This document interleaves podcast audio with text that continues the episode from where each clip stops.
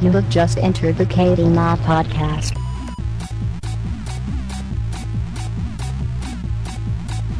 Hey guys, what's going on? And welcome to episode 311 of the KBMOD podcast. It is February 25th, 2018, and the lot of us are here with you again. All of us, each an absolute unit in our own rights, here to uh, to talk with each other, and of course you, and uh, just about all the happenings in the gaming world, the eating world. Uh, I don't know what else do we cover. I mean, there's really we leave no stone unturned. The I guess doing we don't world, ever the really playing cover- world. The playing we don't ever cover politics, but that's probably a welcome reprieve for people. So That's um, the thing. I feel like we, yeah, we, there's like politics and religion. It's like if you cover those things, you probably only cover those things That's true. uh, That's because true. you don't want you don't want to like half cover those things. That's just a that's a recipe for disaster. I mean, everyone knows we're all devout Mormons, so that's. I mean, we don't have to talk about it, but Yeah. uh, yeah, it's good. We got uh, the full crew on uh, yet again, which is awesome. So, how how you guys doing, man? How was men? Excuse me, not man. That sounds like I'm addressing only or whatever you guys identify as. Of course, it is 2018, so I don't want to I'm a assume goblin. you're a goblin. Uh, gotcha. How, Please uh, respect that.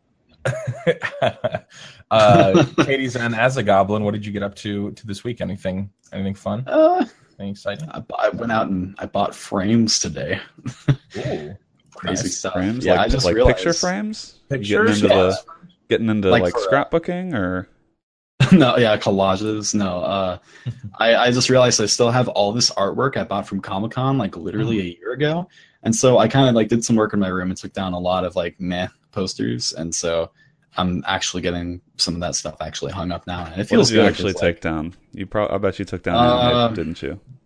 I took down quite a few anime posters. I took down posters that are like, I don't like this. I just literally have this here to fill space. So like, it's pretty bare bones right now. Let me like, so like, there's like nothing over there. There, of Hmm. course, there's Zelda, Metal Gear Solid, more Zelda. That's just there to fill a hole in the wall. Uh, so Hmm. that'll hopefully get replaced. Ah. And then over here, oh bitches! Oh, Woo! that is nice, dude. And we I keep like the that. weeps off to the side, so we got Attack on Titan over there. They Nice. don't deserve the the spotlight, but yeah, I've got uh, some stuff that's gonna look pretty cool once it gets hung up properly. Did you um? Was there any thought about taking any of those hentai posters you didn't tell the audio listeners about that you kind of just glanced over, or? I didn't show you my ceiling, so Oh yeah, yeah, that makes sense. but I He laid didn't- he didn't- laying in didn't- bed. It's uh. He didn't show directly behind his PC where he's looking at you know Oh, eight eight eight hours a just day. Look up sometimes. why have the camera like cut off right here? Why, why did KD's hands move around so much? Like, what's I'm doing? You shuffling tissues? Okay, we're done. Uh, Well, that's good. uh, tissues. That's a nice euphemism. I like that. Shuffling tissues might be what I shuffling just- tissues. Yeah, that's a good. good one. Um. All right. Yeah, so you were. that, so you got some frames. Anything else? Any, any other things? Uh, you know, still the did you usual did you frighten any and stuff. children at work, or are the kids? I didn't frighten any children, but I do have a museum story. I had Yes. a I had a bit of a, a nightmare. I actually had a poop nightmare, a shitting nightmare. Oh God. so uh, I'm walking around. I'm I'm on post. I'm walking around the Asian galleries, and I started to feel a little tumble in my stomach. Mhm. Felt like I was having an Asian gallery in my colon. and so I'm like, all right, I can handle this. So in any situation, you got to call in, uh, you know, through your little radio. That's, you know, it's public radio. So every guy is hearing this, every member of security. And uh, you have to like call control, be like, hey, I'm in the Asian galleries. I need a, a signal 15, as they call it. And uh, so, you know, the process is done. And someone has to go in and take my post while I try to shit as quickly as possible. Oh, that's the the pressure shits. Oh my god, I it's totally the worst. Because it should And- you should be able to enjoy the go, man, and you can't. Oh, it- oh, oh, you're gonna you. really hate this story then. Oh God. Oh my god. Okay. Sorry. So, go ahead. I, I I get relieved and I'm on the clock. I race to the restroom. Mm. I go- into the stall. I haven't really gone to this restroom before, and I notice that the toilet is extremely high above the ground. I'm on that bitch, and I'm praying that there is like a squatty potty there or something. I Are like, your feet dangling on this thing? like almost like Oh my God. like not even the soles of my feet touch the floor. Like What? about how high this is. Holy. And that's I don't know if you've. Oh, it was insane. I like.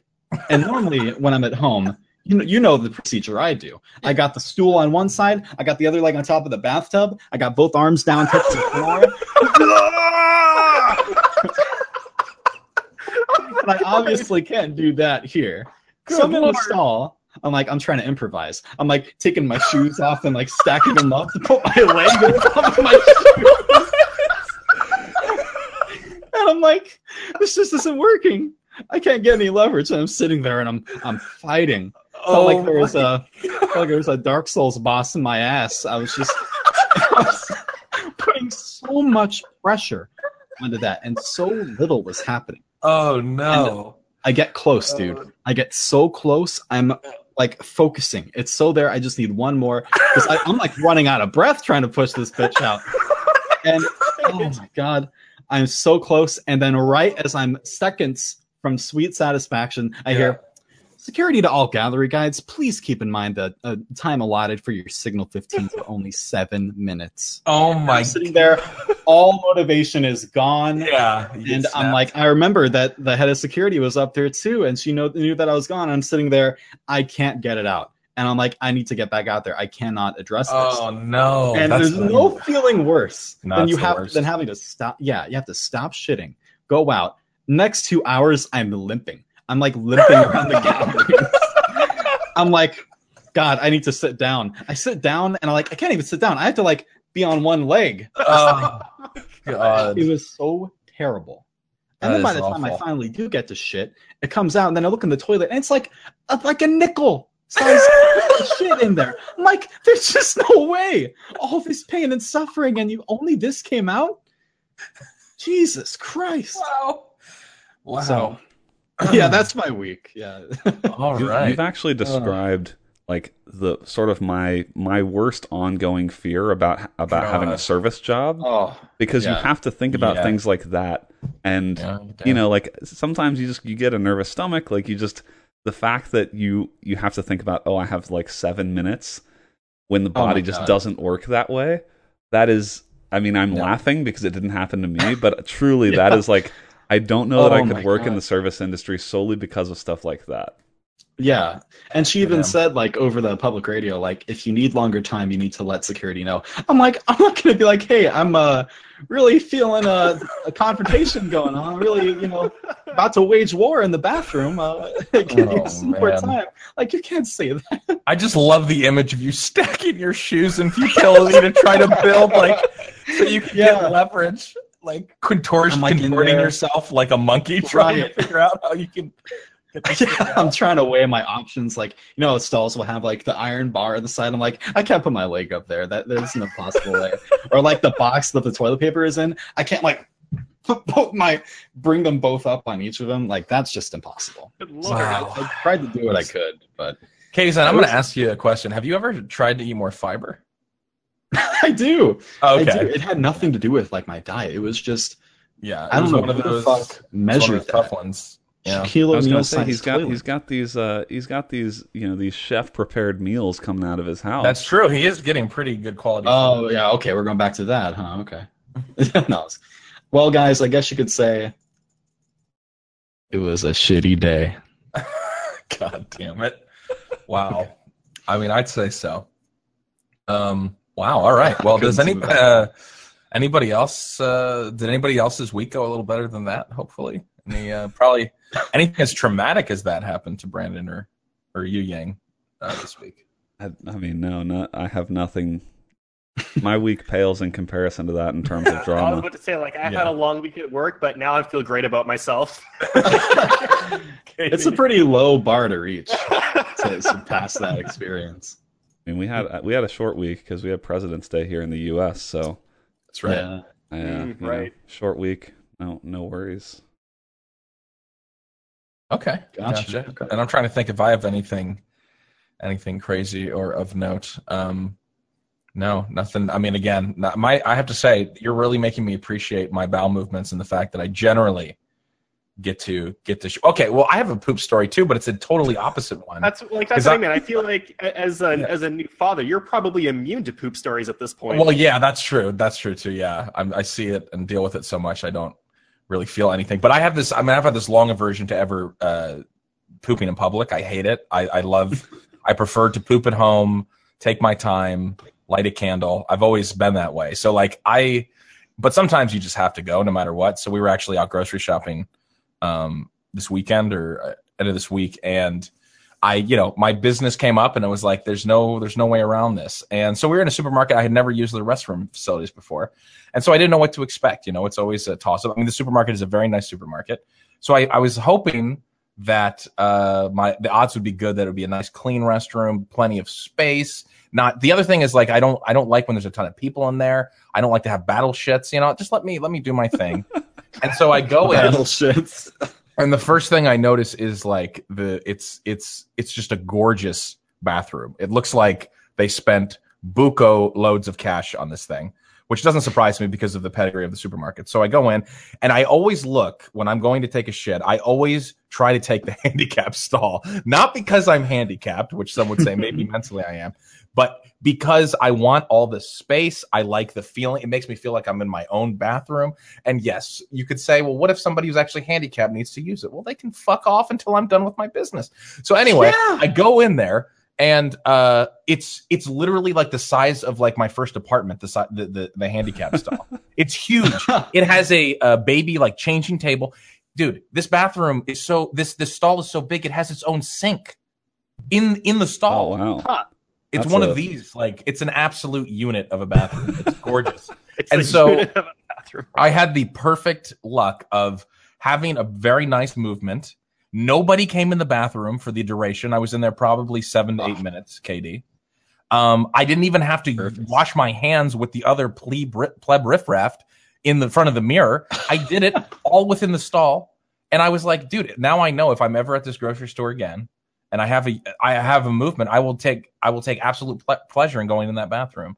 And it's like marked in my kind of just uh, my mental notepad of like places that if I can hold it till we get to the grocery store, I'll be good. You know. So it was a great. It Oh, was I a total opposite. A total opposite experience there. So I had a good. I had a good experience. So sorry that yours was so Yeah, there's shitty, KD. But um, I mean, your workplace, Oh. your workplace, you gotta you gotta know the landscape though. If you if you haven't been to all Yeah. the bathrooms in the museum by now, you need to get on that. well, I. I have, is but true. that's the one I haven't been to, and it was the closest one. And there, there's Hmm. just not enough time to switch bathrooms. But there is one that I go to. Like it's a, I go to the certain gallery, and then it's below that gallery into like an almost abandoned part of the building. And there's a bathroom that's in like in the hallway, another hallway. I feel like I'm like in reinforced underground, so I can be there, yeah, like screaming. and, you know, there's no chance anyone hears that that shit if you know I'm saying. right, right, So okay. Um, it's all about you know, it's there's strategy going into it.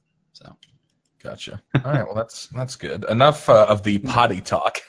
uh, what is uh, what is everybody uh, any what has everybody been eating? Anything anything of note?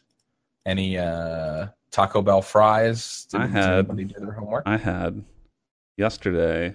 Uh, Hillary made a breakfast hash that was uh, it had like sweet potatoes, eggs, cilantro. Um, I don't know, just like a bunch of different breakfast stuff. Uh, it was incredible.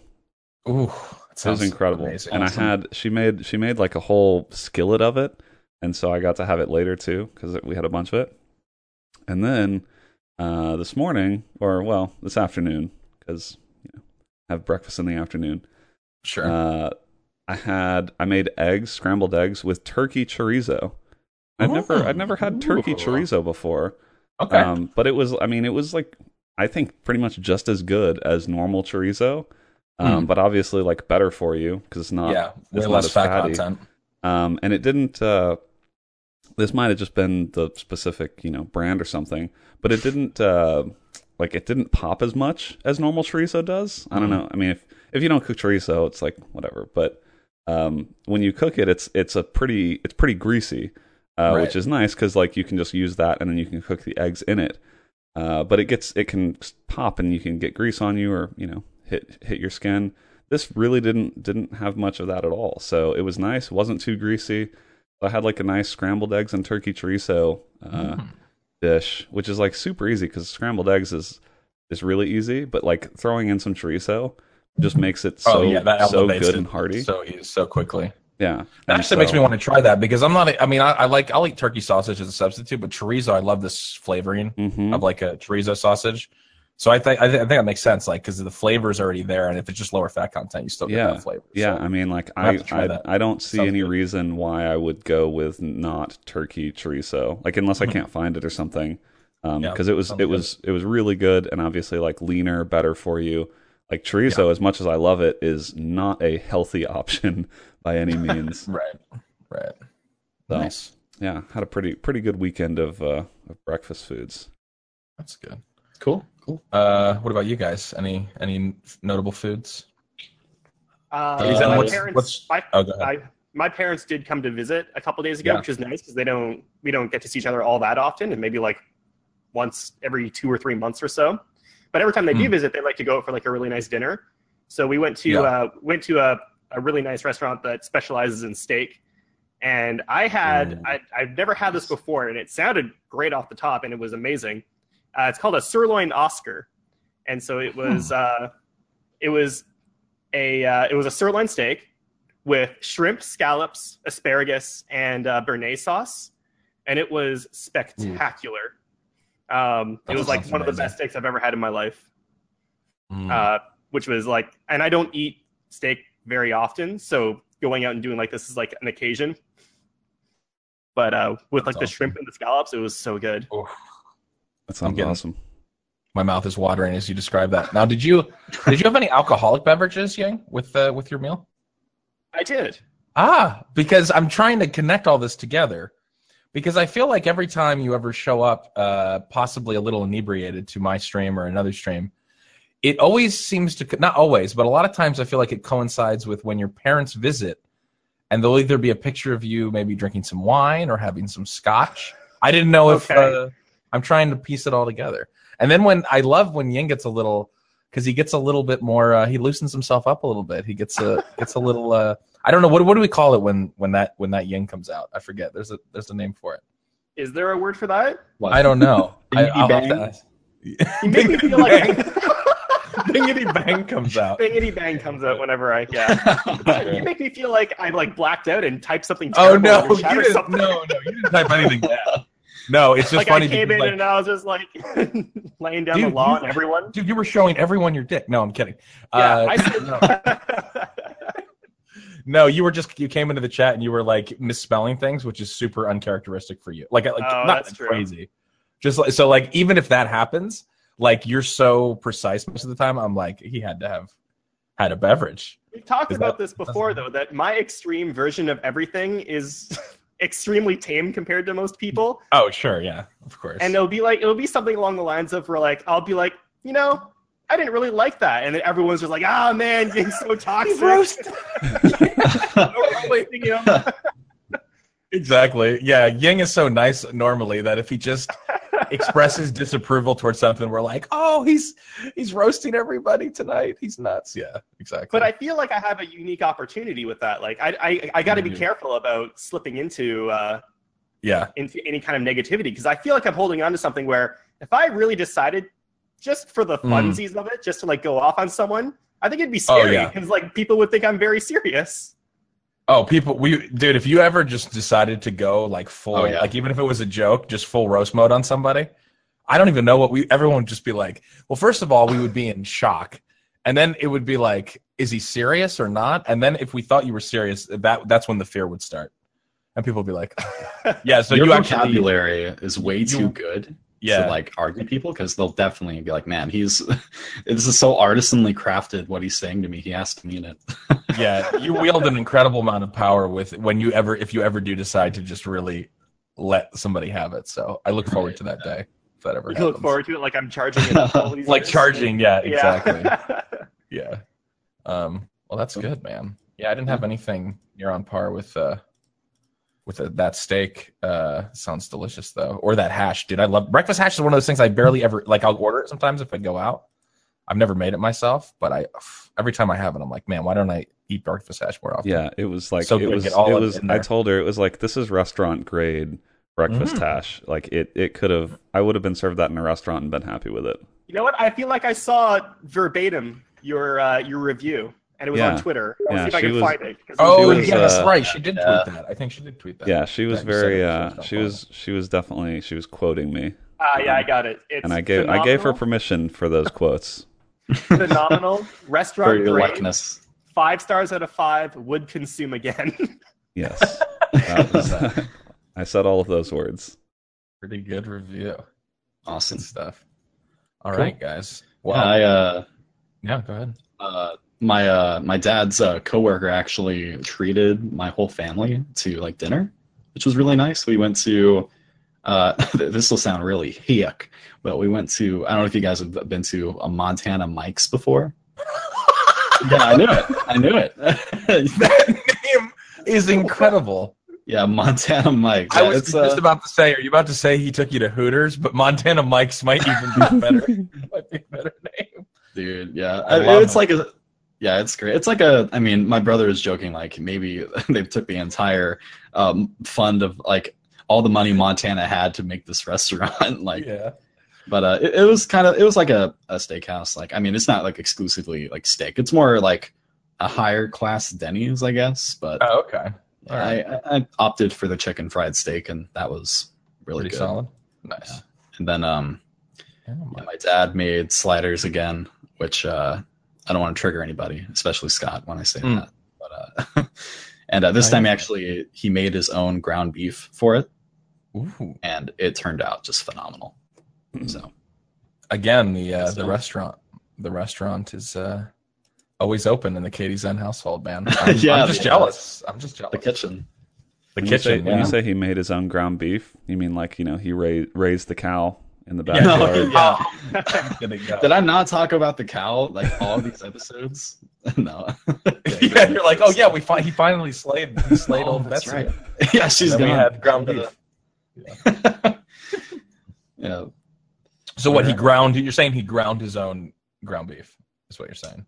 yes, Like he made- I like he let me think. like he used the KitchenAid or something and did different cuts or what? What? What?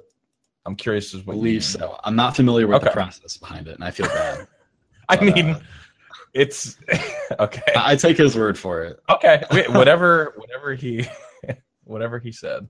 I'm guessing that means he probably ground his own ground beef and then seasoned it. Yeah, he- probably, probably- probably like seasoned it himself and like basically just got the meat from the butcher, you Okay. know, in sort of the the raw form. Right. That sounds right. That sounds Nice. correct. Okay. Nice. I'm doing I'm doing him such a disservice right now. He's like listening. He's like, "What? it's like really, Right. son. Yeah. Come on, I told you this, so you'd say it on the podcast. Say it properly." We'll have your dad on and interview him sometime. Yeah, Yeah, I'm sure. exactly. I'll beat the shit. Um, He's gonna sue you for defamation. yeah. Yeah. Um. But All I do right. know it was delicious. That's all that matters, baby. Good. Um. All right, guys. What have what have we been playing this week? Jacob, let's let's start with you. Wow, that really caught me off guard. I'm not used to hearing my own name like that. oh I, I, I was that was on purpose. I wanted to see if that was throw you. Yeah. I have been playing almost exclusively Subnautica. I have. I'm sorry. Like I really fallen in love with that game. It is way deeper than I thought it was going to be. Uh, visually, it is gorgeous. Ah, I get it because it's a water game. Ah, good one. Absolute unit. Yeah. um, but it's like also one of the first games in such a long time that I think captures the feeling of exploration in a game. Um, with all like the different ways that they have, like there's all these different biomes in like the map that gets generated. That like stumbling upon a new area feels crazy and it's new and kind of scary because it's like ocean and it's it's deep and scary. But Mhm. um, it's I I I really took it as just like an exploration game, and there's a lot more to it, like with the building and what you're trying to do. There's actually a story behind it, and all of Hmm. like the it does like it tells a story of the world, sort of like sort of like in game. Like you pick up these abandoned PDAs, and they tell little snippets of stories of what happened about the planet before you crashed there, and it's uh I don't know. I thought it's a lot more fleshed out than I thought it was going to be, and I think I'm just very entertained by by like that element catching me off guard. Um, because I thought this was going to be something I was going to be able to dump like maybe five or six hours into, but it's uh, you know what? Actually, it's it's sort of like Minecraft but underwater. I'm just putting this together. That's sort of what it's like. You're, you're like building, you're gathering resources, and Right. oh my god, my world's coming crashing down now. Oh Uh, god. but it is but it, it sort of captures the same sort of adventurous feeling and being able to uh, carve out survival in the world and everything like that it's it's very good i would definitely recommend subnautica um, and if you can turning all the visuals up to high is incredible mm-hmm. it's a very very pretty game Okay. Awesome. I How many like hours have- do you have do you have in it now? Yeah. Ah, but i'd have to check hold on give me one moment i'm pull this up I feel like I'm gonna I'm gonna have to get that on like when it goes on sale the first time. Yeah. Because it's like it seems like a game that I can wait for, but I'm I've been I've he- been hearing so much good stuff about it, and you raving about it makes me think I have to I have to try it. I mean, I think the last time I recommended a game was They Are Billions, and you've ruined your sleep That's schedule with true. that game, right? That's true. You're you're you're definitely batting a thousand on your recommendations right Great now. odds. Yeah, I currently have 23 hours on the game right now. Okay. But uh, yeah, Subnautica. If you have the chance to pick it up, you have the time to. It's also very easy to quit in and out of. Same way with like They Are Billions. There's no commitment to finish out anything. Like the only time I find myself getting stuck in the game longer than I anticipated was just because like you get stuck in the trap of oh, I'll just do this one more thing and then and then I'll save and quit. And then you do that one thing, you're like, uh, actually, there's one more thing that I should probably do before I before I quit out. And then sooner or later, it's like three hours later, and you know you're yeah, it's it's it's one of those games, and it's whenever a game does that to me, I have a hard time not recommending it. Okay. Um, awesome. Yeah, I don't think I've had, heard anybody say anything bad about Subnautica. It's definitely one of those like across the board, critically acclaimed experiences. Um, I've also heard a lot of people saying uh, that it's. I can see this too, saying that it's really good in VR, um, and it seems Mm. like a game that would be made Yeah. for a very good VR experience. I could see that. Yeah. yeah, makes sense. I've watched a little bit of it. I've tried not to spoil it because I would like to play it at some point because I didn't realize there was. I thought it was one of those just open ended, kind of like Yu Yang. Like hearing you talk about how there's such a story to it and stuff. Like one of those open ended, just like build forever and there's no real end game kind of thing. Yeah, like you you know, know, what I mean. Like you just keep Honestly, I going really and thought, yeah. I really thought it was just like a. Uh, it's a this open, beautiful. Like I thought it was almost like a like a tech demo, where I was like, Yes. look look how beautiful we can make this ocean, kind of thing. But and it turns out there's actually a lot of, there's like a huge survival element to it. There's a story, you have objectives, and it's No, it's cool. a lot of fun. Nice. Cool. Cool. Very cool. Um, all right. So Yang's been hitting that Subnautica. Uh, KD, what about you? What you been playing? Uh, I've been sticking to uh, Slay the Spire a lot. That game is really dangerous because you start a run and you're committed to that for like an hour, and committed in the way that you you don't want to stop. Like you just want to keep going and going. It's a really really satisfying game to play when it comes to like once you go from just picking cards that look like they'll be good to actually like building a deck around cards that work.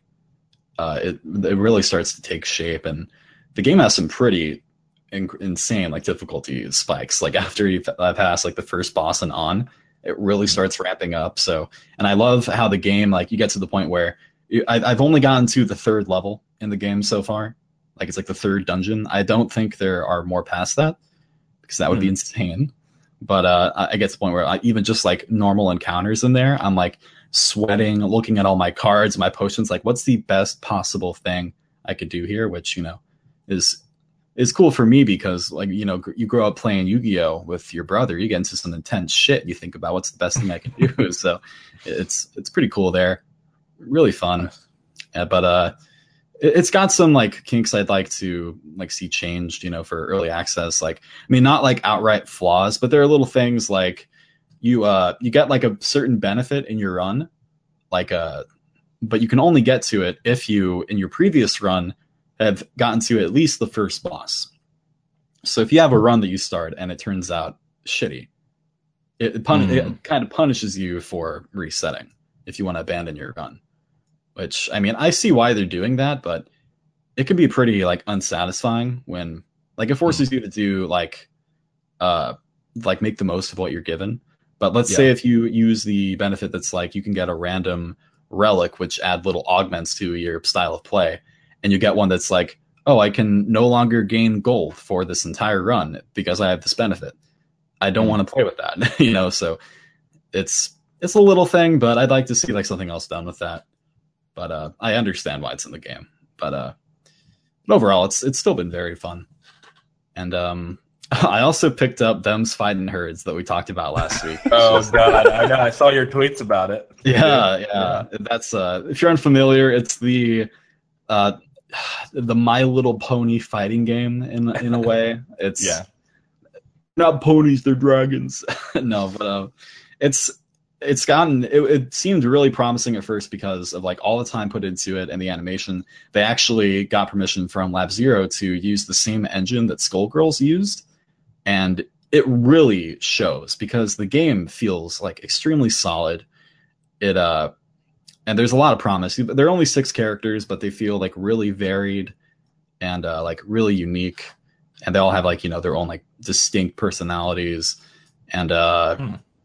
So it's it's very fun, and the online works very well going into lobbies. And like it's got some. I haven't had a laggy match yet. I grant I haven't played like uh, too insane amount of time of it, but it's going online. Like uh, they enable voice chat in the lobbies, and there's all this like community stuff about getting salt and like mining the salt mines and opening chests for like cosmetics and things. So there's no story in the game yet. There's just an arcade and training and stuff like that. So it's a little thing to tide you over. But if you don't have online, then you know you're probably not going to enjoy this. But you, you bought it off of Steam, of course you're going to have on. but uh, and there are a couple little early access things like uh the menus for training mode are a little wacky because like if you want to get into the game and do trials, which are like they set up certain combos for your character that you can like Hmm. rehearse and learn Hmm. but those are like buried which, which is like a standard for fighting games you know today and but those are like buried within like three or four different sub menus and training so the interface is kind of bad but um yeah it's it's nothing that they can't you know fix it's only early access so and then also like some effects look pretty bad like this this one character does like a tornado move that is just a jpeg that floats across the screen Really? like ooh yeah JPEG? Okay. well, I mean, it doesn't look like it doesn't have like the Sony Vegas like white border around the image as it moves. Like none of that. But um, it's it just needs like more polish because in some areas it looks like that, but in a lot of areas it does look really nice. So Hmm. I've been enjoying that and uh, probably uh, gonna put a lot more time into that. I don't think it's Do you gonna think get this a is a game that will get like? Uh, do you think there's any kind of not serious buzz, obviously, but do you think people will? Uh, or do you think people will play it? Will it get like a fun kind of goofy tournament at like a any kind of LAN events or anything like that? I think it's definitely a game that could like it definitely has the potential to get to that place where it's like re- like it's revered, but they definitely need to uh like polish it up, add in the necessary features, and it just depends on like how much the how much of the people like rally behind it because there's the obvious off-putting thing of it being the My Little Pony fighting game, you know, like Right. it's some people are just like really uncomfortable by that but uh if you can get past that it's a great game and i would love for uh, to see for it to pick off it's actually like for a fighting game it's got a surprising like player base like in the first couple days i'm i'm not sure if it's taken like a hard spike but it's up to like a thousand concurrent players but uh which which like for a fighting game on steam and like yeah, know, it's not bad. it's Yeah. pretty good so Nice. i'm hoping it does a lot better so Mm. yeah them's fighting herds is pretty good and uh i didn't play it too much but steins gate is a visual novel that i've been kind of going back to here and there and uh once i switched from playing it it's on ps vita and once i switched from reading that on vita to like actually playing it off on my tv my enjoyment of that skyrocketed because like I don't know how people do it. I don't know how Japanese people do it because like visual novels on like PSPs are huge in Japan. Like you see everybody on trains reading that shit, that that, that hentai. You know, I can't do that. it's like killing my neck having to look down at this the whole time. So Mm. yeah, once I got on TV, I was it was much more like it felt normal. So I'm, I'm Nice. excited to play through that because like I was about to drop it despite hearing from so many people it's like the best visual novel like that's Hmm. been, been made. So, Wow. but uh, yeah, that's all I've uh, all I played. All right. Good stuff. Brandon, what about you? Did you play any games this week? Uh, yeah, yeah. I um still been playing Rocksmith. Just been practicing Mhm. playing playing a bunch of custom songs. It's been super fun. And um, and then when uh, when Ying's talking about you know a game that uh, makes you want to you know do one more thing before you log off, and then all of a sudden it's three hours later. uh, Yeah. Speaking of that feeling, the new Diablo season started on Friday, Oh, boy. and There so uh, yeah, so I've been I've been playing a bit of Diablo uh, like Friday and, and yesterday night, um, which is it's super fun. I mean, I think Diablo is I, I don't know what it is about Diablo, but just every season I am good for like probably 20, 20 to 30 hours of playing that season and then I just put it down. And uh Mhm. and so since this Mhm. since this season started on a Friday, it was kind of fun to sort of be on the first night when, you know, even like the best players in the world are, you know, doing like really low rifts and everyone's kind of starting off the same place. Um so that's been fun. I mean, I've, I think I put like probably 10 hours into it this weekend. Maybe not that much. I don't know. Um, but I already have a you know pretty decent build. Uh, I feel like it's so quick to gear. I think I'm already like Paragon 400 plus, which my God. just is like it's so it's funny when you think about back into the early days of Diablo. That would have taken so long, and you Mhm. literally can get it in in a night now. Um, So the the Wow. power creep is very real in Diablo. Um, but I feel like that's you know for a game like Diablo, that's kind of the point. Like you want to just keep feeling stronger and stronger, and uh, and you know it's like the season thing works really well. I don't know what it is, but they've just they've got me hooked once you know once each season. Um, and yeah, we have like Drake in the chat. We have there are a few people in KBMOD that um, they go pretty hard, definitely harder than I do each season. Um, Mhm. But it's such a fun like Diablo is just such a fun game to play sort of mindlessly with friends. Um, yeah. and you can kind of hop in and hop out yourself. But when you have a friend on, it really just like the hours just fly by in a way that um, you know I don't. I often don't game like that anymore. You know, I game in a little smaller doses. Uh, but man, Diablo, it's just like you'll log on at you'll log on at 7 p.m. You know, after you've eaten dinner, and all of a sudden it's four in the morning, and Oh, that's uh, Right. that's been my past Yeah. two nights. Ah, okay. Gotcha. That's, How does that work out for you on uh, on work nights? Probably not Uh, great. well, huh? that's the thing is I, I. I try not to play like I try and I, I know myself well enough that I try not to play like that uh, on work nights. But then Right. uh, on the weekend, I'm definitely you know I kind of let myself go a little bit and revert back into the Brandon of you know of prior days. uh, where staying up until 4 a.m. wasn't as Bulldog big a days. deal. Bulldog Yeah, comes yeah. out. Back back in the high school and college days when that was just that that was just called life. That was just called you know that was called I'm home from class, and so yeah. I'm gonna be playing games. Good stuff. Okay. Um, anything else besides besides Diablo? No, no, that's about it. that was Uh, I. I think. Well, I can't remember if this was since last cast, but still playing a little bit of Fortnite. Um, Yeah. I haven't spent any Cool. money on the game, but it's just. I mean, it's a great free to play game. Um, and they just dropped the. We'll talk about it in the news, but they just dropped their new, um, the new update, and I haven't played it yet, but I'm I'm really looking forward to it. So I'll probably play some of that this week. Sweet. All right, and then I guess I'll go. I got a couple uh, this week. Um, the biggest one I wanted to talk about was uh, so we had talked about Kingdom Come last week coming out, I think, or maybe it was the week before. Mhm. But that was I think it was in the new releases, but Kingdom Come Deliverance, the RPG.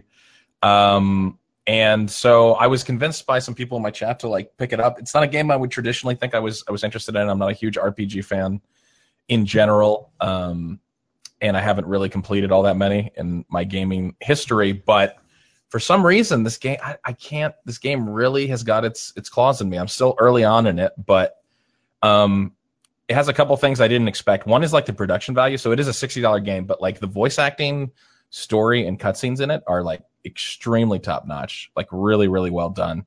Um, The voice acting and everything. And then it, it feels so it's clearly was modeled after a lot of people compare it to like Oblivion um, and like a, the Bethesda kind of style. It definitely is deeper, uh, I think, and it feels like in some areas, but it looks a lot. There's a lot of stuff that looks like straight up almost ripped, kind it of has, from it has a very from- similar aesthetic. Yes, Mhm. very similar aesthetic, like an up, but visually, it's it's um it's pretty. Yeah, obviously, it's like a lot a lot better looking than than something like that because of because of the age. But um, it's it's really good. I'm I'm I've had a blast with it so far. I've my uh, my failures with the game though uh, have uh, this week. I pretty much made uh, one of my uh, so one of my mods, Jeff, in my chat had clipped a couple things that were on live stream fail and pretty much blew up. Uh, I someone got me to quit the game via console when I was uh, like a fucking idiot. Um, where so I was like, it was right at the beginning of the game, and they were talking about going into third person mode. And so, like, I'm like, people are kind of telling me real stuff and fake stuff. So I'm like, not really paying attention. and at one point, someone who wasn't even a sub, or I think just came to the stream because I was I was playing the game, goes, uh, yeah, so Q will let you go in third person, but it's buggy on horse. But if you open up console and hit Q, you can bind it or something like that. And so I, you know, I'm not thinking, and uh, I go. I just open it up and I type Q, and obviously, what happens? The game instantly quits and closes on me and I I realized it instantly once I did it. Uh, but so that I was like, I don't think that's ever. That's the first time that I've been playing games a long time, and that has never happened to me. Um, and then additionally, I was struggling with the with the lockpicking mechanic in the game, which I later found out had everything to do with sensitivity and not my own skill. Which again, I really I, I couldn't figure it. The mechanic's weird because obviously, like if you're playing a something like Skyrim or whatever else or Oblivion, on console you have the you have the force feedback with the lock picking which i always felt was helpful um, and in this game it was like the mechanics not that complicated but the way that you would have to move the cursor to like spin the lock i could not get it. I kept breaking locks. I, I was like i don't i can't figure this out. So what do i do? Uh, i'm in i'm in this mission where i have to lock pick or i thought i did. I had to lock pick uh, to get this item and i have four lock picks and you have to keep reloading if you mess it up because you you don't have lock picks so tab comes into the room uh, my lovely fiance, and I'm like, and she's like, oh, I can probably do it, and I'm like, I'll give you fifty bucks. I was like, I, I haven't been able to lockpick once. I will give you fifty bucks if you sit down and you do this within four lock picks. She breaks the first one right away. The second one, she does it like instantly, like flawlessly. And I'm like, you gotta be, you gotta be kidding me. And so that one, yeah, you can see the clips. Uh, there you go. They're putting them into chat they uh, they blew up. The insane pick has a hundred thousand views. That clip on that was on live stream fail, wow. and then the other one, the tricked into quitting, has thirty four thousand. So basically, people have just seen me absolutely uh, fumble around in this game and, and have enjoyed it. But I, despite all of that, um, the game is the game is really good. I'm actually really really enjoying it, and I'm I'm engrossed by the story, and I really like the gameplay, and it's a fun kind of diversion from what the stuff I normally play. And plus, I like it because it's something that I can always go back to and continue to you know, like it's it's it's like a probably sixty hour game. So it's like I can play something and then do it at the end of the stream or play it for a few hours here and there, and I don't have to feel like okay, I have to finish it right now.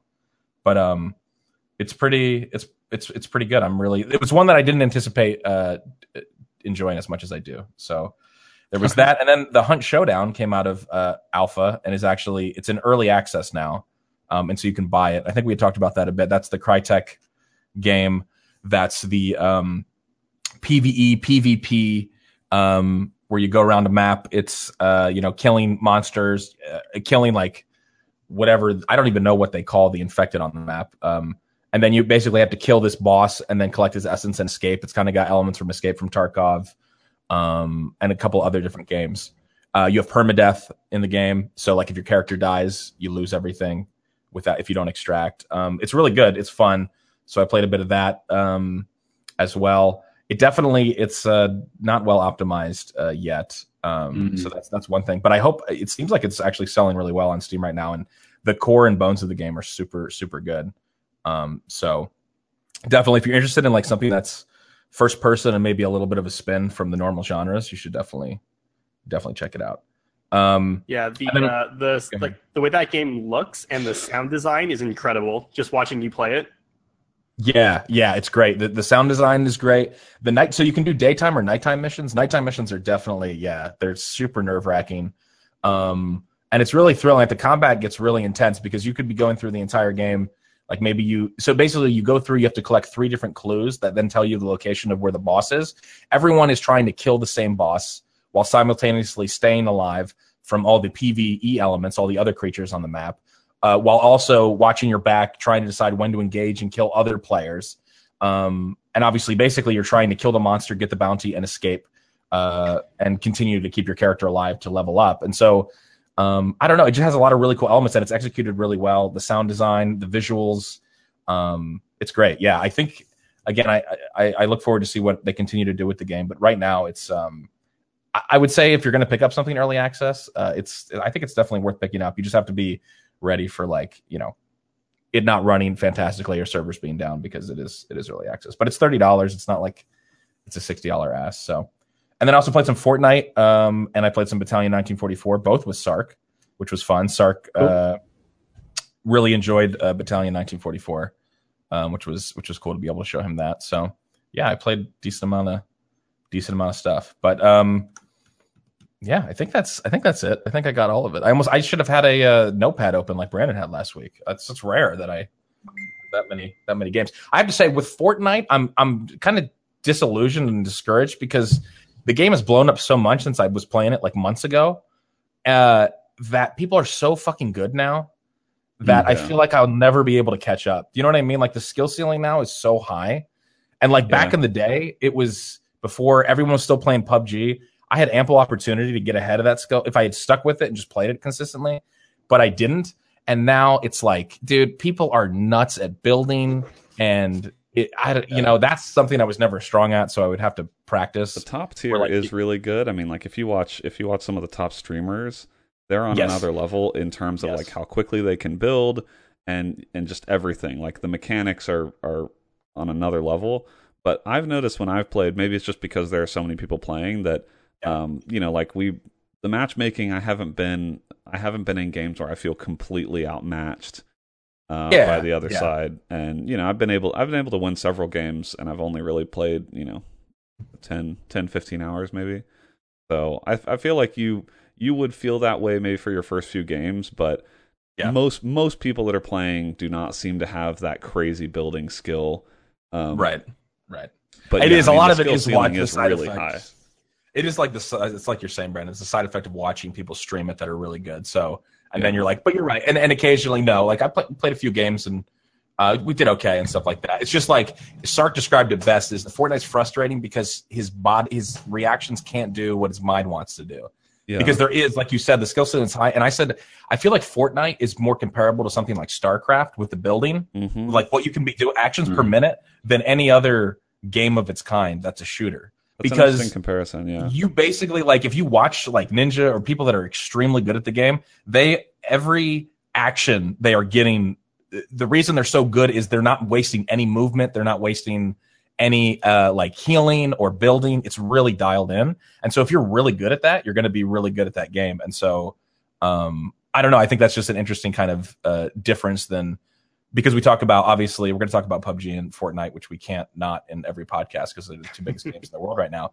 But I do think that's a pretty interesting difference. Where you you don't have that in, in PUBG. Like obviously, what you the actions you make in PUBG are important, but it's not the pace is much slower. Yeah, and the, to- and the building in Fortnite, there's no cooldown on building another item. So basically, Exactly. like building a big complex structure, you know, It's that's many instant. stories high, Yeah. is pretty much only limited by how quickly you can actually click the right buttons to get it there.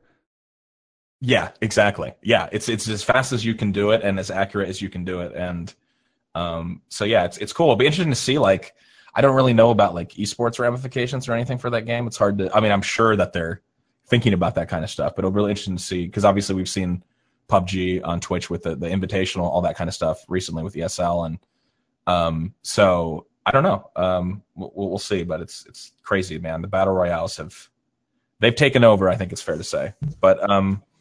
All right. So before we jump into some news here, we had alluded to uh, having a bit of an announcement that we uh, had to talk to you guys about. So um, I think we're going to do that now, as opposed to at the end of the cast, so that every most people are that are going to be here are going to be uh, able to to hear this. And if you're listening to the audio version, that that doesn't apply to you, of course, because I know that you listen from the very beginning to the very end. Nobody skips around on the KBMOD podcast. Mhm. Uh, you guys are, are great listeners, but um, so yeah, so the thing that we have to talk about is uh, we have done the KBMOD podcast for obviously as this episode is recorded 311 episodes. I don't know how many years that is. It's over five years, right, Brandon? I don't know Yeah. exactly the Oh, date it's, we started. It's, It's, well over five years. uh, well over five. Yeah, I don't Um, know. I don't remember the. I, I bet I could look up the date of our first episode.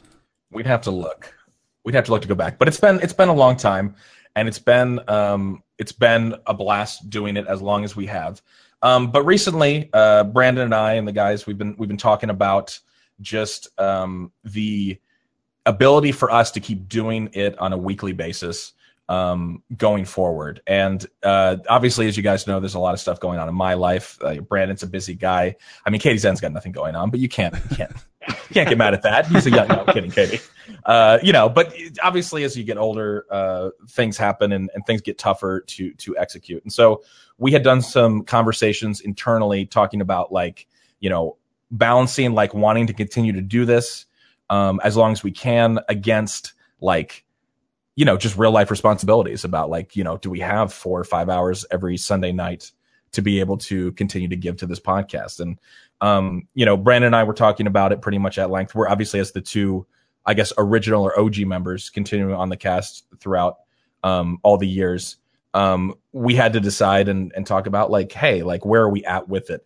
And so basically where we're at with it is that as much as we love doing this podcast and we do i mean i really do. I mean i think we have a fantastic group. Um, I think we have some of the best chem um, that we do with with uh, Ying and KD and Brandon and I when we're all on together, as we have had with honestly with anybody on the cast, even going back to the first episode. So um, we are really happy with it, but it's just not something time wise that I can really reliably make anymore. Like obviously, I've been able to be on the last couple weeks, but that's not something that's going to be going forward, going to be be able to be guaranteed. Brandon uh, does a lot of the heavy lifting with the podcast when it comes to obviously hosting it and uh, the you know just just uh, even the doc and the editing and all the other stuff that goes on. And so we had to make a hard decision where we where we said like, okay, um, as much as we enjoy doing it, is continuing to do it the way that we've been doing it feasible for the foreseeable future? And I think Brandon, the answer that we came to is it's it's really not anymore. Yeah, um, yeah. We thought about some different ideas. You know, like yeah. do we want to try and do we want to change it into like a monthly show or like biweekly or you know like change the format of it um, where it's less time consuming, but you know we can still do something consistently. Um, right. But we just weren't really happy with any of those potential options. Um, yeah.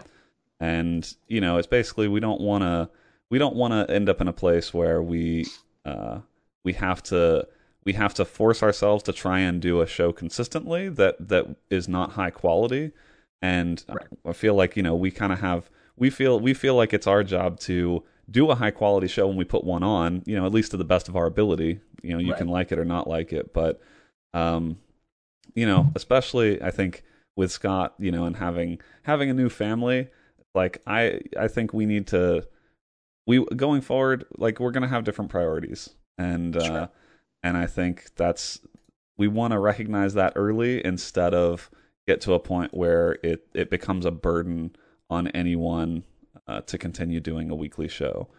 So um, so with that, uh, start we're gonna do uh, the next episode, episode three hundred and twelve. Uh, Yes. is going to be the the final episode before what we're calling an indefinite hiatus. Uh, you know, we're not saying it's gone forever, um, but Right. we are we are going to kind of uh, put the podcast on the shelf, um, you know, and and kind of uh, finalize it at least in its current form, um, you know, for for a while. Um, maybe maybe not forever. Maybe we'll bring it back someday. Who knows? Um, but next episode, episode three twelve, uh, we're gonna do kind of a final final episode um, for this chapter, and hopefully have some guests on. Um, you know, so this this episode is going to be like the last normal episode. You know, we're going to talk about news, new releases, all that. Uh, next episode will be a little more kind of like reminiscing. You know, just like talking talking more with people that have been on Yeah. before, that sort of thing. Uh, wanna wanna be clear that like uh, KBMOD is still going to be around. Um, Yes. This is this Yeah. is this only affects the podcast specifically. Right. Um, you know, so that's uh, I just want to be clear. Like, you know, we're still uh, we're still planning to definitely do something with Extra Life this year. You know, we're still going to do streams. Um, in fact, we're hoping hoping to maybe do like some sort of stream uh, that may happen during this time slot on Sunday nights. Yeah. Um, You know, I think KD and Ying, uh, like Scott said, we've been awesome to have them on and have like such Yeah. great chemistry with these guys. Um, Yeah. Sorry, they're. Not I want to really- stress that, yeah, just just to that point, which I'm sure we'll get more sappy, but on the last episode before I do so now. But like when we were when Brandon and I were talking about it, and then we brought it to uh, you know KD and Yang, we wanted to make it clear like we weren't. It wasn't like any like we weren't like dissatisfied with the product or like the chemistry. Like it was actually the opposite. Like before we actually had a steady roster of people, because um, we went through a time where it was like it was Brandon and I mostly, but then we were like, I don't know who else we're gonna have on, and so that was like the hardest time. I feel like Brandon, right? Yeah. It was kind of like disillusioning, like, all right, I don't know. But now that we have KD and we had we have Ying, it's been like it kind of breathed for me. It breathed life back into the podcast because I enjoy. I just like we end up talking for two and a half, three hours, and it's effortless. So huge thank you to to these two uh, gentlemen. Has yeah, nothing to do it's do been that. it's been really fun to do um, to do the podcast with these guys, and um, and so that's what it you know really just comes down to uh, kind of being able to put on a consistent show with everything yeah. else that um, you know that Scott and I have going on in our lives. Um, and you know, I think when I look back at, uh, I, I, just saw like our first episode. I think aired in July 2011. Um, oh my god! So you know, we've been doing this for like seven, seven ish years. Um, so I think that's a pretty good run. You know, most podcasts definitely don't make it that long uh, with anywhere near the consistency that we were able to kind of hold up. Um, so you know, I'm, yeah. I'm, proud of that, and I'm proud that we, sure. I'm proud that we had what I think is like a pretty great product through, um, yeah. through a lot of different changes in like people's lives and stuff. Like it's really cool to look back and see some people that you know were here several years ago, and now. Uh, I, we've talked about this before, but like you know, you could have been in high school and now you've like graduated college. Um, it's yeah. been cool to be like part of people's lives for a long time and uh, you know, and so hopefully we'll still be able to do that, uh, you know, and share share uh, our lives with people, you know, on the KBMOD uh, Twitch channel, you know, on Scott's Twitch channel. Like, there's still going to be stuff going yeah. on. We'll still be around. Um, nothing nothing is really changing. Uh, I think in that regard. Um, and I definitely hope, you know, for for everyone's sake, for our sake too, that uh, you know that KD and and Ying are still very much a part of what happens at KBMOD. Um, but the podcast, you know, the the weekly show that happens every Sunday night uh, is going to be on hiatus uh, after yep. next week. Yep.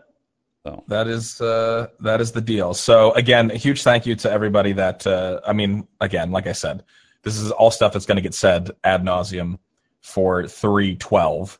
But you know, everybody that has supported um, the, the podcast and you know people that have stuck with us like we said through all the different rosters through the changes whatever else uh you know it does it, it means a lot. Like we, we've had a blast doing the show. I don't you know i mean my i've been doing the kbl podcast longer than my long you know than my current relationship which is like three plus years. So again uh that should put in perspective like it is something that means means a lot to us and, and that we've wanted to to keep doing so it's not we don't do this this is not like a an easy i don't think decision by any means but we did feel it was uh, it was definitely the right one. So, uh, but thank you to all of you guys who who have supported us. And, we're not, you know, we still got listen, we still got one more normal episode, which is this one. We're going to get into all the stuff that triggers us, like always. So I know get the tissues out, wipe the tears away. It's okay. We don't have to do that until. And again, like I said, it's an indefinite hiatus. It doesn't mean that there won't be special episodes or like who knows what could possibly fill this this time slot.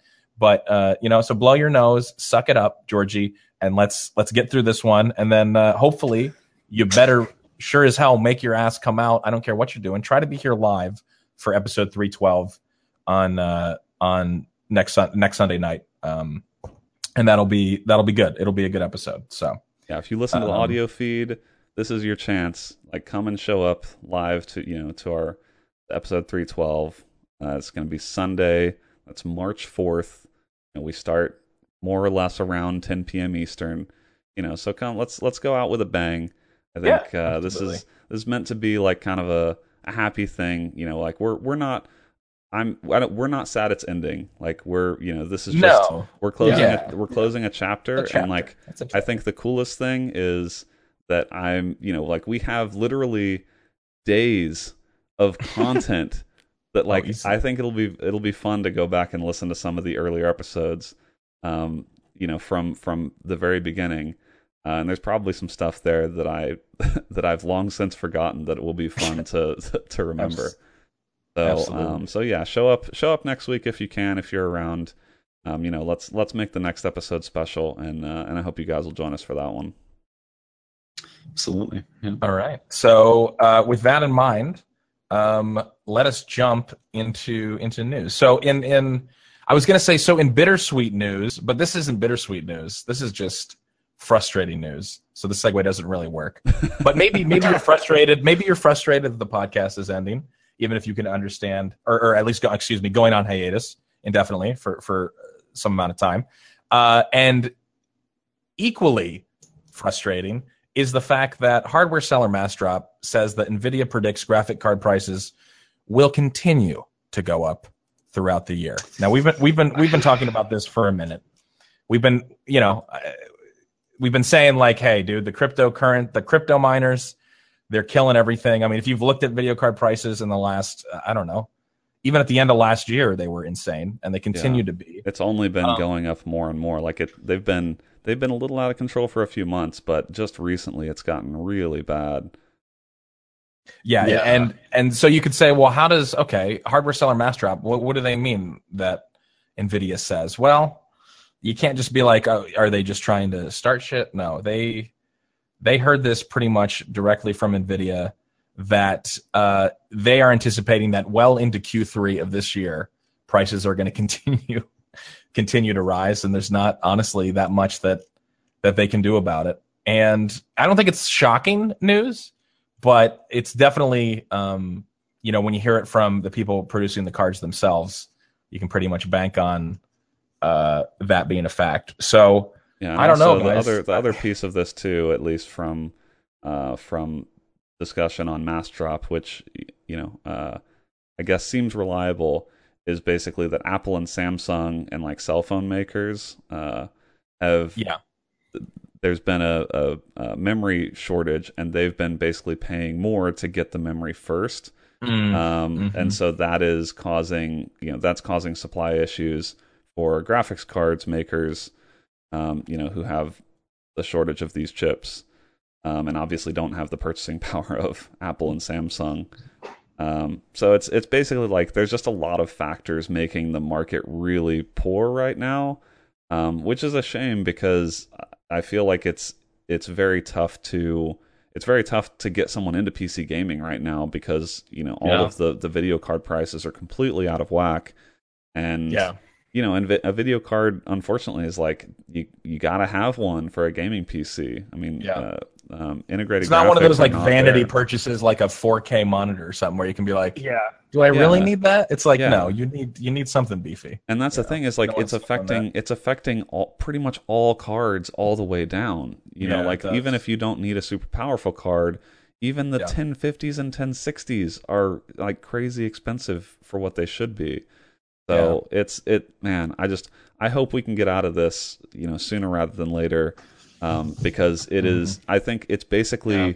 it's basically going to lead to kind of that that down downturn in the PC market because people are going to stop buying people are going to stop spending money on something because it's so expensive um, Mm. and that could cause downstream problems for the manufacturers of these cards like i don't know i don't know what the market ends up looking like a couple years from now because of this sort of weird period you know does, is it in two years are video card prices still going to be above msrp like that would be wild we've never seen that before That'd be Um, ridiculous. that's but- crazy yeah you know, so- I think the the message we're trying to send here with the the podcast on hiatus and with Hmm. graphics card prices going up is that consoles are are a future, baby. It's never been a better, better time to. Uh, That's a great point. That's a great point. Uh, we, I didn't, I didn't actually say that, but I, I was hoping people would read between the lines there, KD. But thank you for for spelling it out.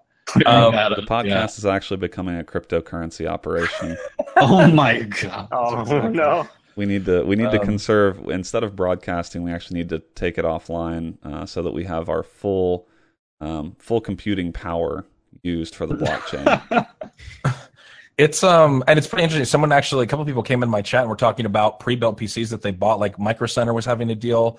His the specs were solid. I think he paid fifteen or sixteen hundred dollars. He got a ten seventy, and like a really good. I forget what Intel processor he got, but like the build was really solid.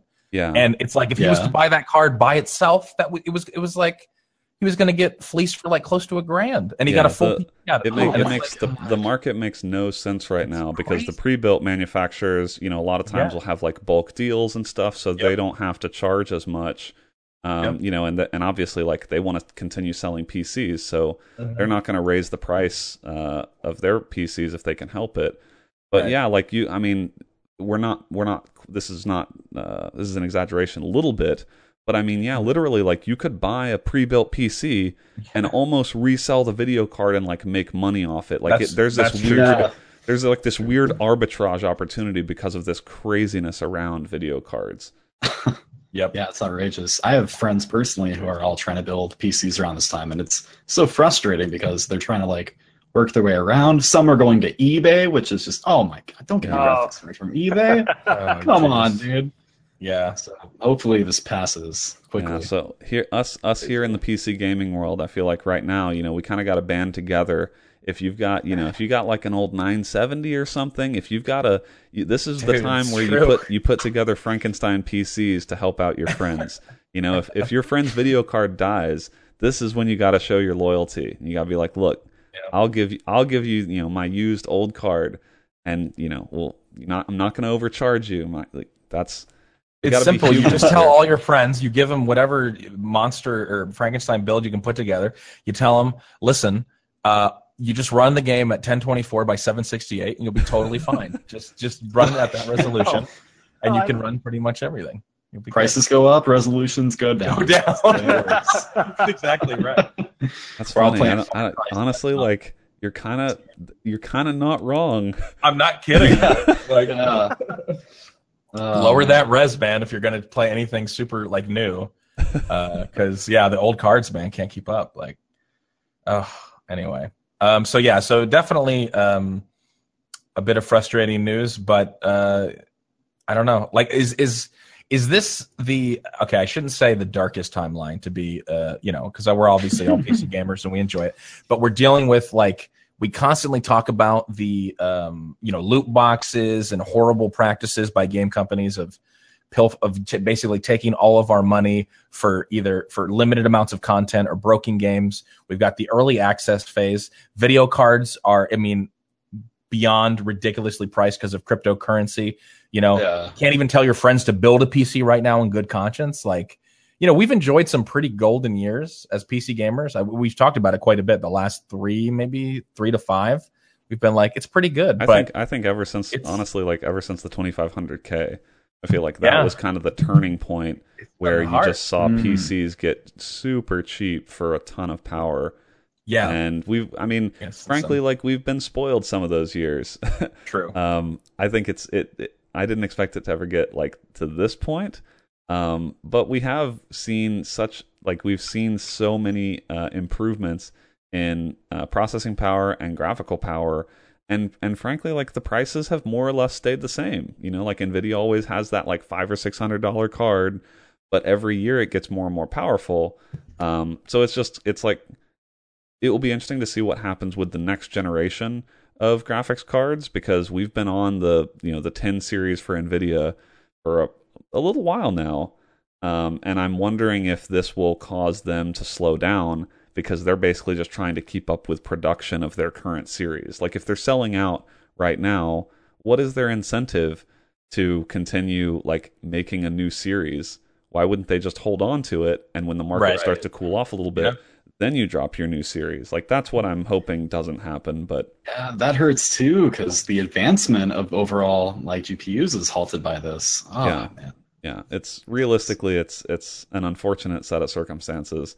But if we want to look at it optimistically, we have had a pretty good run in PC gaming, and so hopefully you've got some used parts out there that you can you know offload to your friends in this time of need.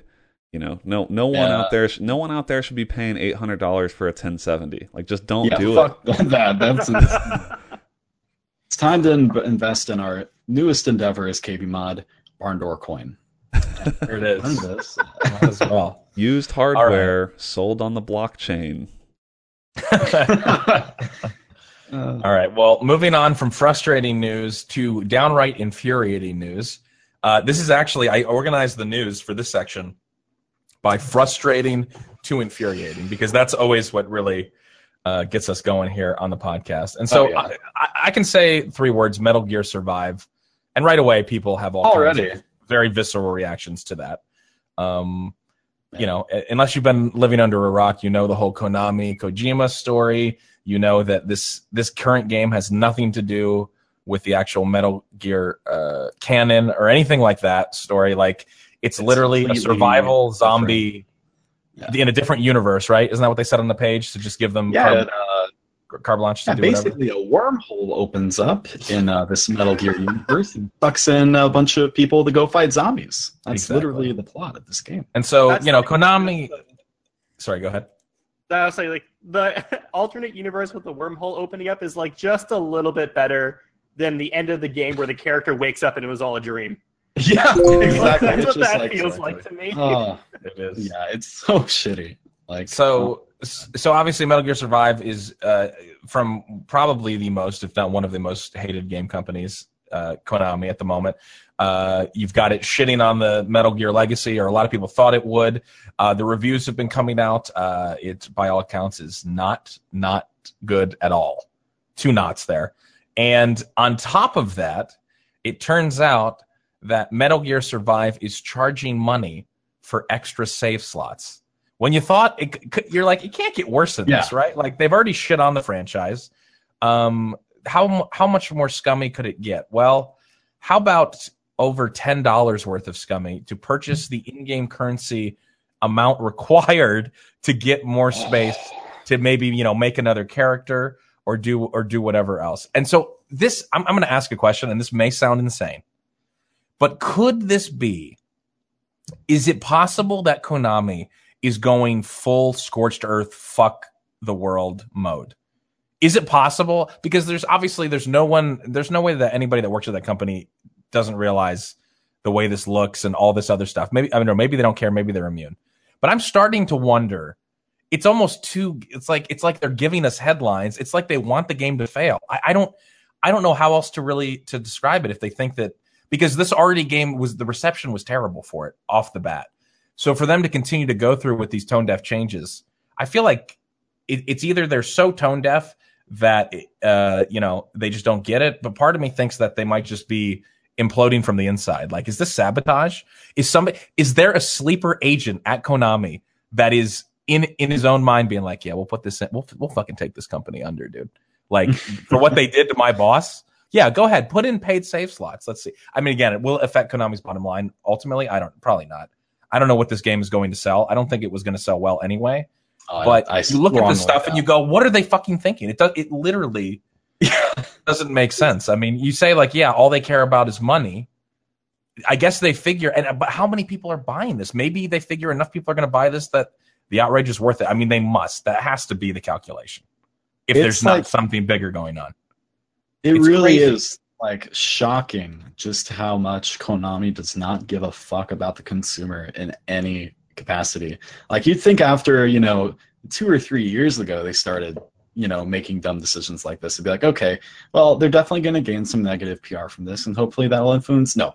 No, they're they're spiraling down into making you pay ten dollars for more save slots in games. Like this isn't a fucking MMO.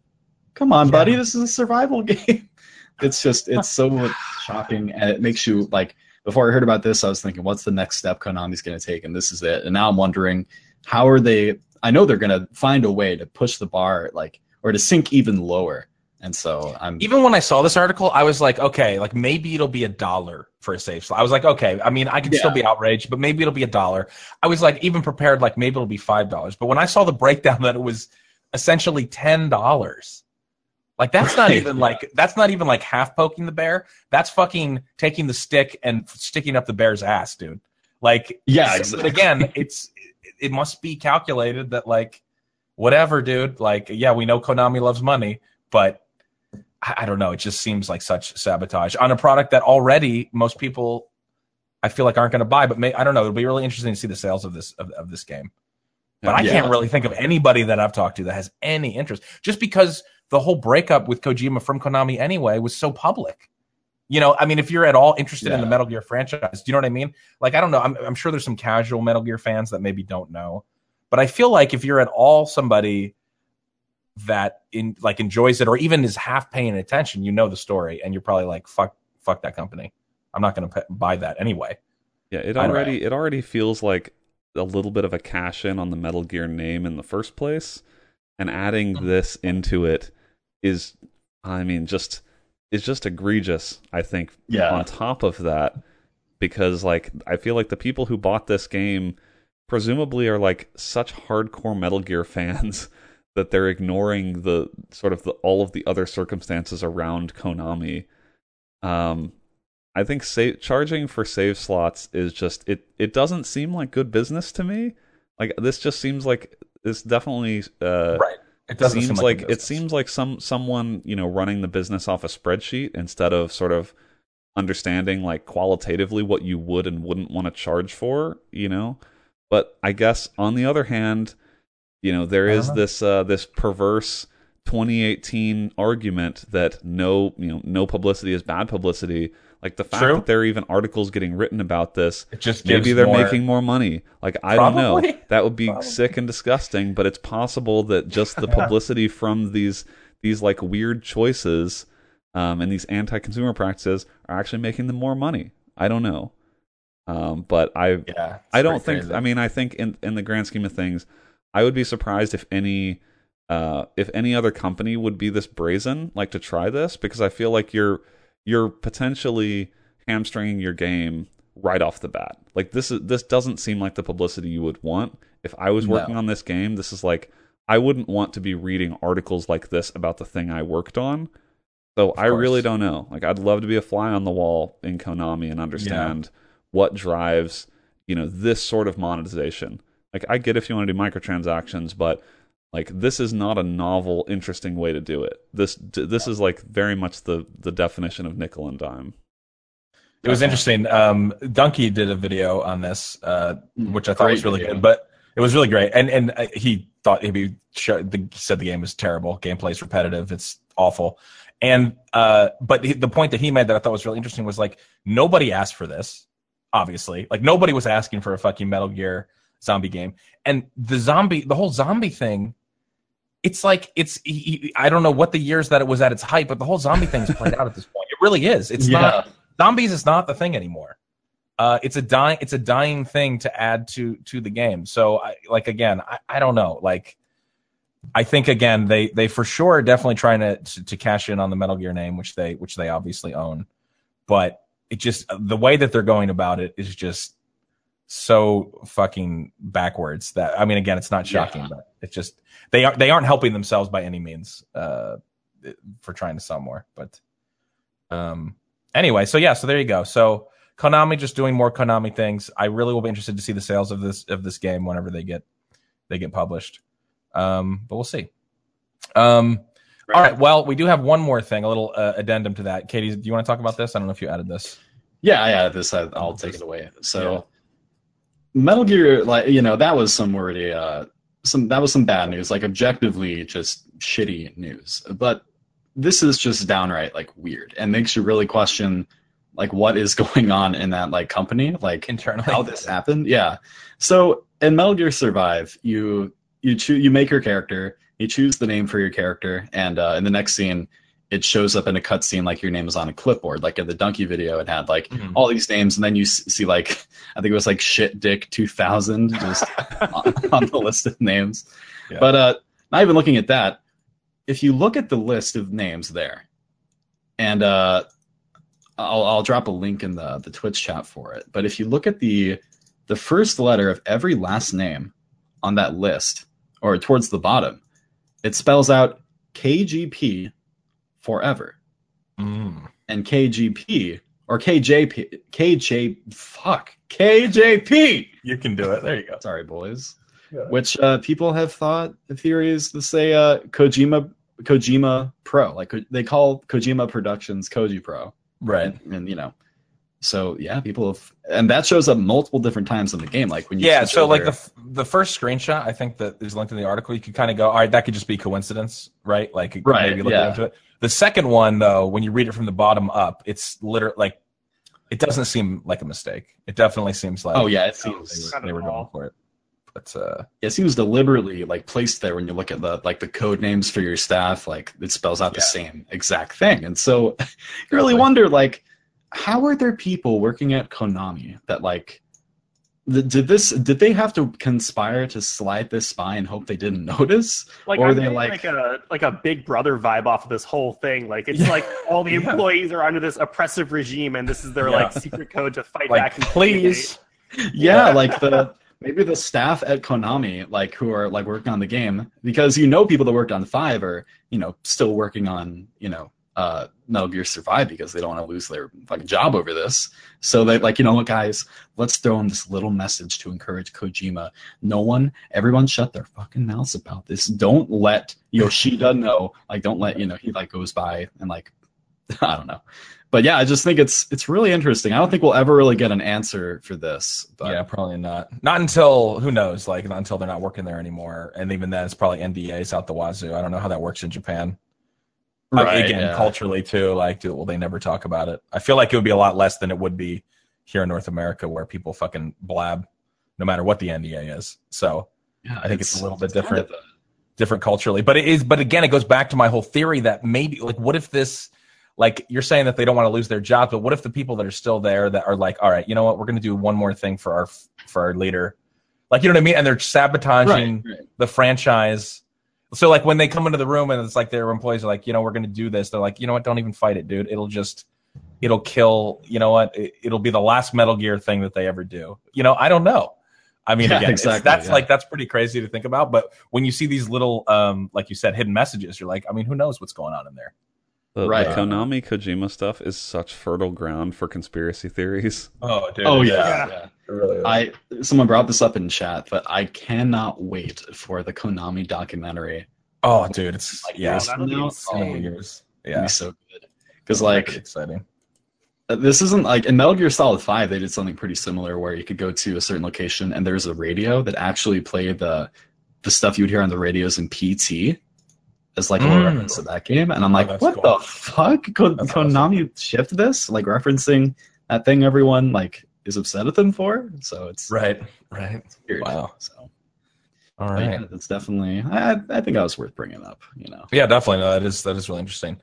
So, um, all right. Well, moving from giant pieces of shit, Metal Gear Survive, and the things that are actually uh, the opposite. Uh, actually, really quality products. Um, Fortnite uh, 3.00 version 3.00 has uh, has dropped. It was a big uh, big update. Uh, included a lot of a decent amount of changes. uh, Obviously, cosmetics and stuff that you can get. Um, they added uh, a hand cannon. They added a deagle, basically, which I really should.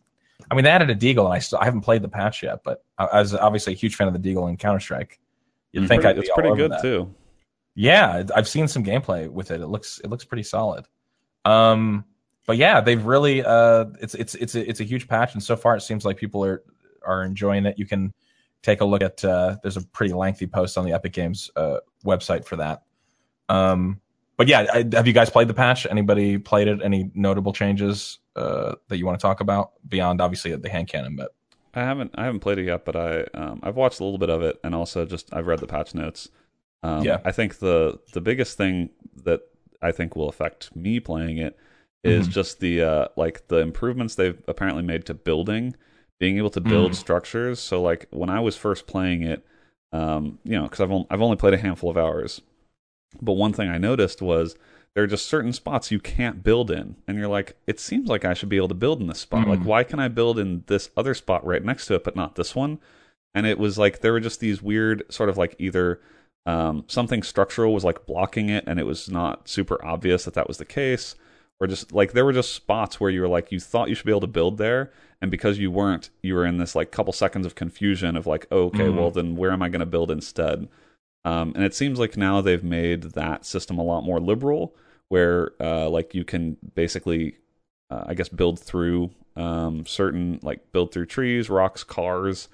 Um, so pretty much like the building takes focus um, over the structures on the map, which I think is sort of the um, the calling card of Fortnite in the first place. That like everything on the map is destructible, basically, like except for the terrain itself. Everything is destructible. All the houses, all the cars, all the rocks. If you can see it, you can destroy it. So I think it makes sense that you could build structures that would pretty much trash whatever you know whatever is in the way. Um, so that seems like a good uh, a good inclusion to me, and I'm looking forward to trying it. Yeah. So um, again, Fortnite is the uh, it's the ish right now. It's the ish on console. It's the ish on PC. Pretty much everybody that uh, even on Twitch, it's it's another like because obviously we had battlegrounds. Um, when it comes to the BR uh, streamers, like you know the big ones, Doctor Disrespect Ninja, everybody's everybody's playing Fortnite right now. So we'll see if that. I mean, I still see uh, battlegrounds like occasionally, um, uh, or PUBG in there, but I, I don't again, I, I just feel like it's it's it's Fortnite all the time, and they seem like they're so far like the development is is pretty quick, and I haven't seen any massive missteps. I will be interested. I'm always whenever we have these conversations, I'm always interested. I'm always excited. Not excited. That sounds uh, super negative. Like I look for failure, but I always am interested to see. Remember, like when we were talking about PUBG earlier, we're like, couldn't they do any wrong? And then, I mean, obviously since then there's been a lot of missteps. And it's like with. Fortnite, I think it's another example of right now they're riding really high. What's going to be because every I mean everybody makes mistakes. Every pretty much there's very few examples of of a big game like this uh, not having s- some issues or who knows somebody says something or they change something that people don't like. But they seem to be really in tune with the community. It'll be interesting to see what that first kind of misstep is going to be because it'll happen. It'll happen. Yeah. It doesn't mean that it's like going to destroy the game or anything. It's just I wonder what it's going to be for Fortnite because right now it's I think it's one thing that looks, um, I mean, if you're comparing the two and kind of looking at their trajectory, um, and then kind of the fact that they're competing for a little bit of the same mind share, Yeah. um, I think one thing that you're you're seeing a bit is just the fact that one game is put out by Epic Games, and Epic Games has been making games for a, a long time, Very and true. they're making it on an engine that uh, they make, so they're pretty Right. familiar with it. Like Yep. that is the I mean I I think not to take anything away from the PUBG team because I think they've made an incredible game as well. Um, Yeah. And they sort of started with a lot fewer resources, and you know they've had to deal with growth and scaling um, on a level that you know most games never have to worry about. Um, but you look at Fortnite, and like the game runs like butter. Um, Yeah. I think they've been able to move a lot more quickly because sure. They are like they already have resources ready to engage. Like Epic Games is a pretty decent sized company, and you Yep. saw like they trashed Paragon, and guess what? I bet all those people are working on Fortnite stuff now. Sure. So it's like they've got people to move around. They've got resources. They like I think they have been able to um, pivot and turn like they've basically been able to cash in on this game's growth. They've been able to keep up for the most part with its growth. And I mean, just like look at these patch notes. This is detailed stuff. This is like they are they are not slowing down on new content, improving the game. And so like if I think if they can keep up this pace, I think they will probably continue to grow. Um, but also, you know, they're still they're in the stage that PUBG was, let's say, Exactly. you know, six months ago. They're in where- the honeymoon stage right now. Yeah, That's, yeah, for sure. They're at. But So. but to be fair, I mean, like the game the game runs beautifully, Way like, better every- than PUBG ever ran. I think that's Yeah, the, that for is the sure. biggest that is That's the biggest thing. honestly the biggest point of comparison that I can see between the two games is like the gameplay itself. Yeah, there are some similarities, but like Fortnite is a very different art style, very different. You know, the games play out very differently. The building mechanic, like the games are very different. Um, they're just competing for some of the same people's time because they have similar mechanics at their core. So all else being equal, if you're not into like the super hardcore simulation style that PUBG has, that Fortnite definitely does not have, like absolutely not. It is not that. It is not a simulation game.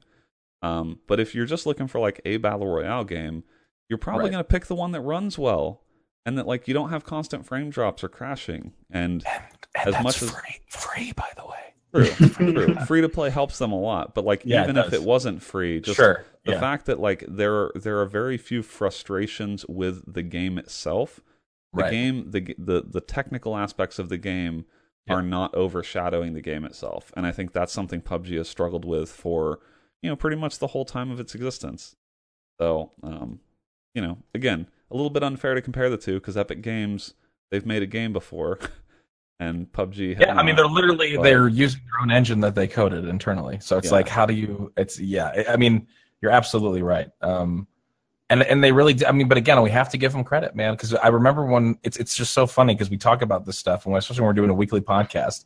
It's like if you just chart our conver I, I can remember our conversations when Fortnite first came out, and we were like, oh, this is an interesting pivot, right? It's like everybody's jumping on the battle royale train. They have this failing other game, you know, Fortnite that nobody gives a shit about that maybe would have been cool five years ago, and they finally got it done. I mean, right now though, we're looking at the. I said it. I said it a couple weeks ago. We're looking at the greatest pivot in video game history Yeah. to success. Yeah, I mean, sure. I don't. I can't think of anything like they they and they made a great product too. It's not just like it's not they, they didn't just pivot and get off of the success of oh it's a BR. It's like the reason it's successful is because it's really addictive and really well made. So I don't know. It's just True. crazy. I, I don't think anybody. I definitely don't think anybody saw that that coming from just them being like, okay, we'll, we'll jump into the arena and see see what we can do. So pretty crazy. Um, neat to see the continued success, and we'll and it'll be interesting to see the first kind of big controversy around uh, around the game, if there is one.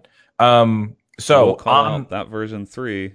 Also, they apparently released 60 FPS on console. So yeah, I mean, I'll give them uh, give them props for Yeah. that as well. pretty solid, dude. If you're uh, if you're playing, I mean, if you're playing Fortnite on console, uh, I'm so sorry, but hey, at least you get to play at 60. No, I mean, but again, like we talked about the fact that like sure, like a lot of younger kids and stuff playing on console and all that, like you know, they don't have access to PCs, and it's definitely, especially in the previous conversation, now they Yeah. don't because of how expensive they are. Exactly. So I can't I can't make fun of people for sweet. console and in this environment. we can't, dude. It is expensive right now. So no, good on them. Um, and so I so I'm going to ask you a question that directly relates to all the conversation we just had about Fortnite because this is about PUBG. So moving on to the PUBG, the two big battle royale games. PUBG was the king. I think we're starting to say like I don't know, Fortnite with uh, its its player base on PC and console seems to be larger than PUBG overall. Um, but they both definitely still have uh, they're distinct games. They still have a ton of uh, the space. Uh, is the announcement that they're delaying their next major update in order to combat cheating and ping issues? So basically, performance, obviously not just game performance, but I mean, obviously, ping affects how the game plays. Do you think this is a direct result, or at least some of the pressure that Fortnite is applying? When we just got done talking about how well the game runs, how it's not frustrating, really. I mean, I know there's cheaters occasionally, stuff like that, but they seem to be trying to address that. You don't run into a cheater all the time. Do you think that this decision by them to kind of delay and be like, all right, we got to fix this stuff, these really basic things, is a result of that that Fortnite uh, glow up? What do you think? Uh, I I certainly think it is. Yeah. yeah, I mean, I like you say, um, seeing Fortnite on Twitch is becoming so so so common. People are essentially changing their their channel brands to fit Fortnite, uh, and I've never Right. seen like people Yeah. have such positive reactions. I meant to say this earlier, but like I don't think I've ever seen so many people have such a positive or a Hmm. nonchalant reaction to all the microtransactions that are in Fortnite. I mean, obviously, again, being a free game makes a big difference sure. but Yeah. people's reactions to like looking at a, like a new skin that gets released in that game and then immediately going oh Sure. that's awesome yeah i'm gonna buy that right now like Yeah. there's no like Yeah. there's there's there was no hesitation on that and the fact Yeah. that fortnite is able to introduce elements like that and capitalize on a market and everyone is constantly pay, uh, praising more than anything. It has to do with the the game style as well as its technical performance. Just the pace of the game being able to get into a game get right into some action get dropped in the first 10 players that die and get right back into another game without any hesitation or delay.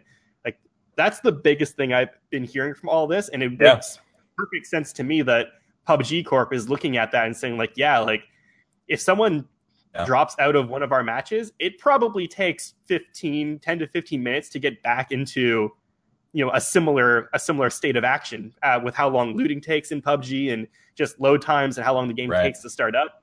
So, I mean, if I were them from the, from my perspective, I was like, yeah, I want to increase the pace of the game, at least from a technical perspective, um, especially because they're just going to fall behind now. They have to fix all of these basic issues before they Yeah. can try to catch up with Fortnite in the sense that you know Fortnite is sort of creating its own uh, it's a, it's a its own charm in the sense like the way they were able to release different skins and everything like that. Uh, I think someone was pointing out like they released a John Wick skin like that. Even if you don't want to buy that skin, like that's hilarious, and it, the, the game Right. has its, is developing its own culture. Yeah. They're not taking themselves Yeah. too seriously. No, Yeah. they're not. It's developing its own culture, and unfortunately for PUBG, part of that culture is man, this game runs so much better than our competition.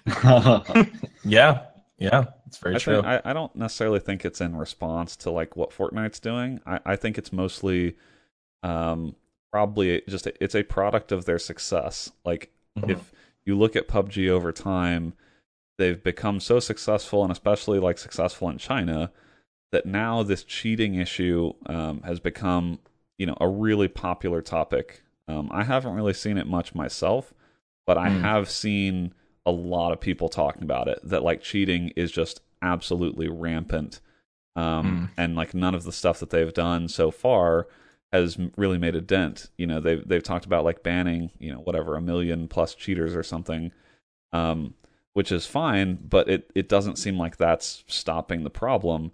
And again, Right. like you you will encounter the cheating issue more um, in a simulation style game because it's easier to cheat. Frankly, like you don't see cheating as much in games like Team Fortress 2 or Overwatch because not everything is hit scan. Um, so I think it's like a it's a little bit of a product of the the game that PUBG ended up being, um, where the time to kill is very low, and a lot of the weapons are more or less hit scan weapons. Um, you know, Mhm. until you get at really long range, and so you're going to have a cheating problem if your game ends up being successful. So like they're basically in dealing with the problem that you know Counter Strike dealt with uh, more than a decade ago. But like, I mean, I'm sure Scott, you remember there was a time oh, yeah. where you would go into you would go into a CS server and basically like you assume someone's cheating, right? Oh, like, yeah. It's just it cheating was I so still do. rampant in Counter Strike. I always assume it. yeah, but like cheating was pedigree, cheating but was just like it was it was almost part of the culture of the game that like you just assumed there was probably someone Yeah. cheating if they were really really good. And sure. uh, and I think PUBG is just like they're hitting that point um, where you can't. It becomes such a big problem that you can't ignore it. Right. And uh, and if they're if they're saying kind of publicly that they they have to put other things on hold to address this, you know, I mean, like I I kind of sympathize with them. Like it's not a it's not a thing you want to devote resources to if you can help it. But Mm. when it becomes a when it becomes probably the thing kind of taking over your subreddit and all of that, like you kind of have to make hard choices and say, okay, well, I guess we got to find new ways to combat cheaters. Um, Yeah. and I don't think like I don't think Fortnite will have that same problem because again, it's not as hit scan focused, and especially like you can't really. I guess you could like macro some building stuff, um, but anyone can do that. But like you can't cheat in the building stuff. Like that's just a thing that you have to make a decision as a human. Do you want to be building Right. a certain thing? Um, and so obviously, like you could still get aimbots and that sort of thing. Uh, but I just think it. I think cheating in a game like that will be so much less prevalent um, because like the time to kill is a lot higher in Fortnite, and there are so many other aspects that aren't shooting a weapon and immediately you know someone dies. Yep. That's a good point. That's a good point. So, yeah. So I mean, definitely needed stuff for uh for PUBG. I think it makes a lot of sense, like you said, the reason that they're focusing on it. Um, it's also I'm also curious too. It's hard for me to like. I, I think for there was a while where there was a lot of people that were playing PUBG consistently, and they weren't switching to Fortnite because they were turned off by the cartoony style of it. And I remember saying when I was playing it, I was like, the cartoon style, it doesn't like the game. It's a different game. Yes, it, it's a lot faster, but you're not dealing with the camping. It's just so different than than Mhm. PUBG. I think once people try it and switch over, they're going to like it. And I am seeing all these diehard PUBG people on my timeline all playing Fortnite now. Like it's like everybody's playing it. And so I just have to wonder, it doesn't like and we talked about like yes, there's room in the space for both games because both are very different. Um, but I wonder the danger that Battlegrounds has, like, and again, they could never sell another copy of that game, and already fucking everybody in that company could retire a million times over. Uh, so it's not really a matter. It's but it's more we're talking about keeping the pace or or just even maintaining what they have now. I wonder if there's going to come a point where if this stuff doesn't get resolved as quickly as it should, and you know, people have had a decent amount of patience, and there's still a lot of work to be done on Battlegrounds. That people who are already now they're playing Fortnite, and now PUBG is just going to be an afterthought. Like it's going. To, I- okay, so here's the question. This is a cra- this is relating to the next topic because you know we can't not talk about H1Z1 losing 91% of its goddamn player base, boys. You know we're going to talk about that. But is there a scenario that you can imagine that and, and I, I think we're super far away from that if if if ever happening. Like I don't think PUBG is ever going to lose 91% of its player base, but of PUBG losing a big bulk of its player base just because you know they're just they can't update the game as quickly as as Fortnite can. Or do you think the games are different enough that you'll always have that diehard PUBG audience who like the sim aspect of it? I, I would say that you probably will. I don't think Yeah. you're ever going to have an issue where like it's not having pretty pretty crazy numbers. But I think it's definitely I, I, I when we talked about like is PUBG has PUBG finally peaked? I think because of Fortnite's existence, I think we've seen it. That's my opinion, at least. I don't know. Yeah, I mean, we've talked about it before, and, and Brandon's uh, expressed this uh, thought multiple times that the gameplay between the two is still like vastly different. Um, where you do have one sort of simulation style Sure. battle, and the other one's a very casual animated uh, version of the same genre. That even like I think what you're seeing is that because PUBG was one of the uh, more complete, in a sense, uh, battle Sure. royale games for a while, and it was sort Yeah. of standing on its own on on this genre and dominating the scene. That you still had that audience that would have preferred something that was more like Fortnite, but Fortnite didn't exist yet. And now we're seeing like those people who would prefer that kind of game anyways transferring over to Fortnite. And you're still going to have that hardcore player base of people who, in the first place, enjoy the Sure. sort of like the simulation type of battle. Like, I don't think you're going to see that same kind of player base loss because I mean, there's there's different H1Z1 had different issues than what PUBG is facing right now, and it's at least because of competition and not because of a lack of support. Yeah. So I don't think you're going to see the same kind of loss whatsoever. Yeah, and every like every Yeah. game is gonna they're gonna peak and then they're gonna come down Sure. to kind of the the normal level. And I think as th- there was a while there where PUBG didn't really have any you know direct competition. Um, the way that Fortnite became pretty direct competition in terms of the concept. Uh, I think that PUBG like PUBG was basically setting its own pace for months, right? So like if it I think it has peaked, but that's because at some point like other things are going to come around that steal people's time away. I think PUBG's challenge, and and this is why I don't uh, I don't necessarily think it's a bad thing that they're sort of you know trying to combat cheating and taking you know uh, a month a month to do that or something at this stage because I mean presumably they're trying to think about how do we make PUBG relevant for five to ten years you know or more. Like Right, how do sure. you make PUBG a property that is you know has a million players a few years from now? Um, and because I assume you know they, they want to make it a platform um, I think that is that is probably well served that goal is well served by focusing on some of the structural issues they're dealing with right now. And they may take a, you know they may take some some losses to competitors like Fortnite and maybe other games that come along that like Ying was saying you know there may just be people who are playing PUBG because they like battle royale but actually prefer kind of a more fast-paced cartoony style game. And like when Fortnite came out that's actually the game they really wanted um, so I think PUBG will only face stiffer competition over time but I still think assuming they manage the game right and do and do you know mind these structural issues I think PUBG will safely be around for you know 5 plus years and that's ultimately what what you would want to secure if you're in PUBG's position like Sure. you don't you don't Yeah. care if you have 1.4 million players right now or 1.3 million players. You care about how you know in five years, do you have a million players or do you have a hundred thousand? Sure. Yeah. That's a good point.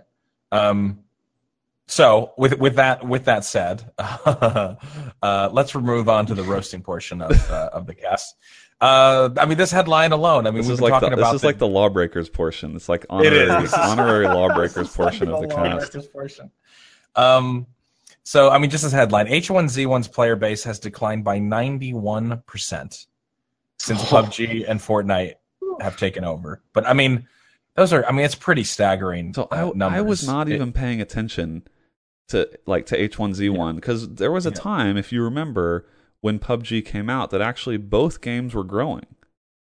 Like Right. up until Yeah, true. July, up until July of last year, uh, like H1Z1 was still growing, and so it was like, okay, cool, PUBG is growing a lot, but H1Z1 is still growing, like because more people are interested in the space, the battle Mm, royale right. genre.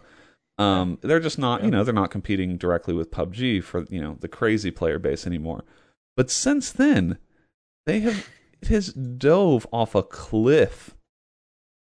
They are Yeah, down I into mean, they're down into under under ten thousand players per day peak. When they were at you know somewhere they were peaking uh, in July. Their highest peak looks like about 150k in in a 24 hour period. That is just utter insanity. Like I did not realize Mm-hmm. they had. I mean they they did a lawbreakers here. Yeah, they really yeah, did. they did. They really did. Um, Um, and and and it, part of you goes, it's not totally their fault, and then part of you goes, it's totally their fault. I mean, one thing that we've I know from just pub or H1Z1 former H1Z1 players, I don't know if they ever load the game up anymore, but was just like how frustrating it was, like feeling like just like a lot of the changes that they would that H1Z1 would implement or take forever to it just never they never seemed to be able to get it right or get the timing right. And by the time a lot of the huge updates happened to the game, it was already too like PUBG had already started taking off, and people were like, "All right, fuck, like I'm over it, screw this game." And so it's hard to say like if it's just a matter of I I think it's probably a mix of like inaction or just just not getting the updates or getting some of the changes out that they wanted, and also I think it's just a matter of um being dethroned by a by a better game that was kind. I mean, H1Z1's definitely arcadey.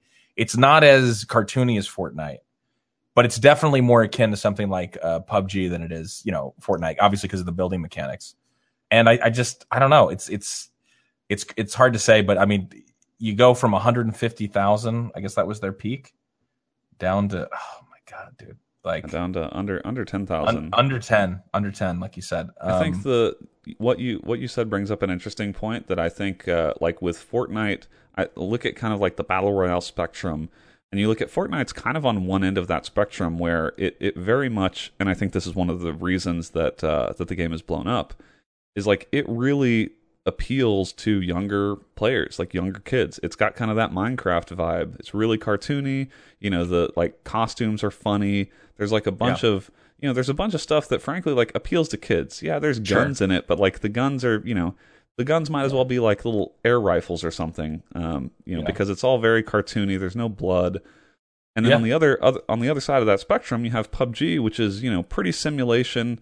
Um, I don't know that it's like incredibly bloody, um, but it's definitely you know you feel like you were killing other humans. Uh, you know, it's a pretty mature game. Yeah. I feel like H1Z1 kind of finds itself in that sort of pinched middle spot it is where middle. it's the like it's this arcadey game, you know, so it kind of has like this more frantic gameplay that something like Fortnite has, but it's still like a really mature type of game where Yeah. you know you're like you're they're real guns, you're like you're killing humans, you know, it's not it's not something you'd want to give to like a a middle schooler.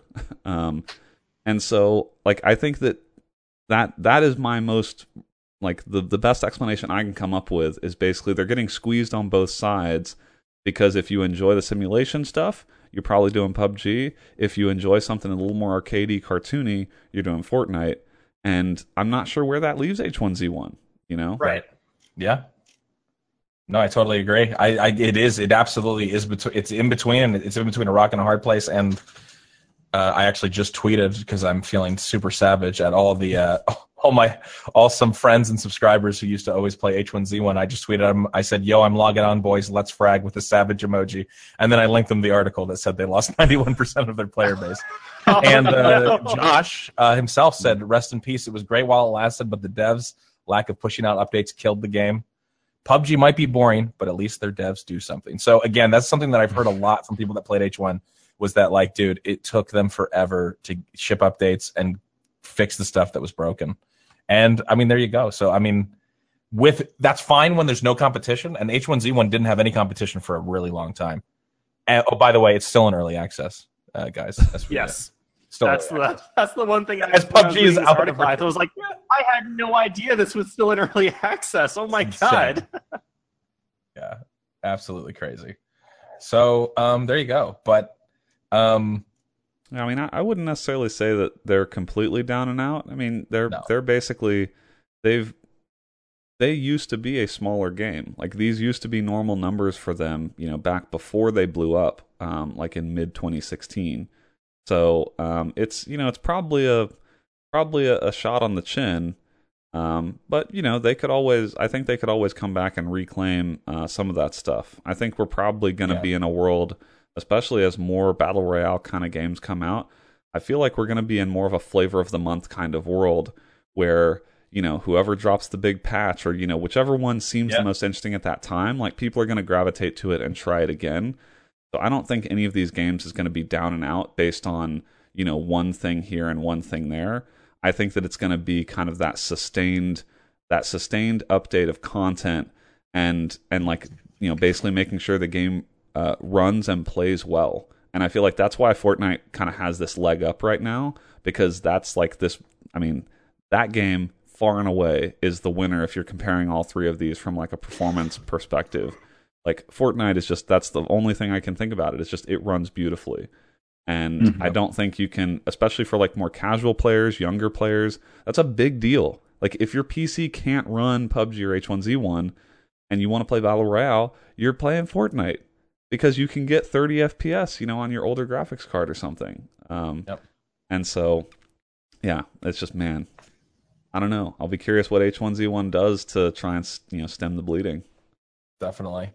Um, all right, so we got a couple quick hits here to jump to. We had talked about Kingdom Come a little bit earlier. This is just a, a quick note, but um, they have uh, apparently they sold um, one million copies of the game so far in less than two weeks, which is, I mean, that's That's impressive. That's really, yeah, that's really impressive.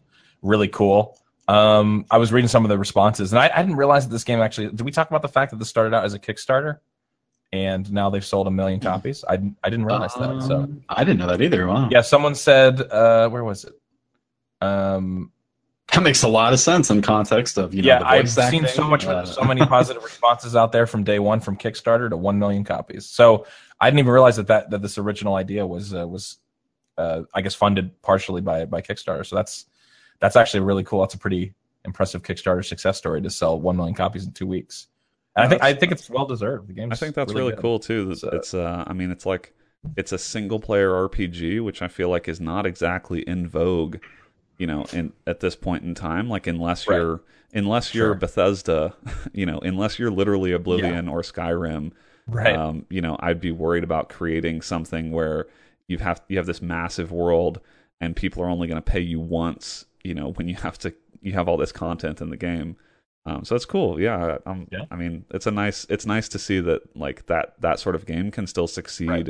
Single Um, player experience exclusively. Right? Yeah, No yeah. online, Right. like none of that. So people are still value those experiences. I feel like sometimes, you know, we always see like uh, EA and stuff is like people are not interested in single player only experiences. That's why we have to fucking sacrifice a decent campaign to have the team work on some fucking half brained fucking terrible multiplayer. And then you're like, oh my God, I fucking, how many times have we seen that? So yeah, it is good just for that sake. Um, not that EA is going to change its ways anytime soon, but Yeah, I was gonna say I Um, think I think EA EA has EA's biggest enemy in that fight is EA exactly. because I think I think that's probably true. People don't necessarily want to buy single player games only from EA. from it's EA good, for it's sure. good to know that like that possibility is still out there. Um, Mhm. Except that I'm sure that I'm sure that Kingdom Come uh, sits you know on top of a graveyard of games like that that That you know, tried that, to- that tried and got nowhere. So Sure. Um, all right, and then we have we've got one more quick hit I just wanted to address because we talked about uh, loot box drop rates a bunch and it's been in the news the past couple months, especially in North America. Um, and it turns out uh, League of Legends, the boys over at Riot, they outlined their odds of the Hextech chest retrieval um, in their. I don't know if it's in their terms of service or something like that, but they but you can actually look at what the what the drop rates are for the different things that you can get. Uh, so the Hextech uh, chest, you can get them uh, via like I think from what I, I haven't played a bunch of League recently, but either like leveling up or doing challenges, you get them, um, or you can also buy them um, if you want to open more. But so there's I'll just read you some of the stuff you can get. So there's a skin shard, it's a 50% chance. You can get a champion shard, which is 25%. You can get an emote, a permanent emote, that's 10%. Ward skin shard plus 150 bonus orange essence is 11.5. And then a summoner icon shard plus 150 bonus orange essence is 3.5%. And um, there's also bonus drops. A gemstone you can get is 3.6 and a bonus chest plus key is 10%. So anyway, we, we talked about this being a pretty reasonable thing for companies to do. Like, I don't think it's ridiculous for, for, to expect like, it'd be cool to see what the actual chances are of getting some of the stuff that you might want out of these things. but Riot, I guess, took the initiative and decided to to do it, and you know, I don't think it's going to hurt anything, right? Well, and they and they, I mean, League of Legends is out in China, so they have to they have That's to true too. uh, Yeah, I guess I publicize the forgot that, for yeah. China, and it's pop. But yeah, but I'm saying, like, uh, yeah, you don't you don't necessarily want to run like different versions of the game just for China if you can help it. So True. uh, it true. probably behooves them to get up get up front with this stuff.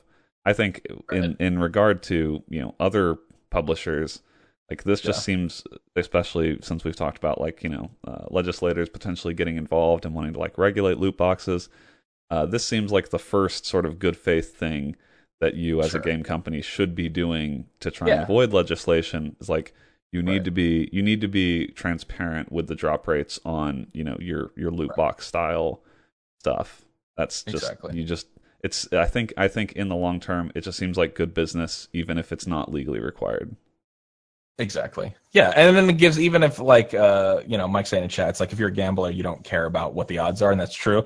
But at least it's like if they're written down, you can also be like, okay, they're not. I mean, and not that they can't. Okay, if you're super corrupt, you could be you know phantom alerting the fuck out of stuff, I suppose. but you know, for the most part, it's like okay, these are written down. These are the rates. They're not going to change. You know what I mean? Like it gives you, I don't know, maybe some sense of like, you know, like okay, things aren't totally fixed, or it's not changing depending on who's opening it or how much I spent.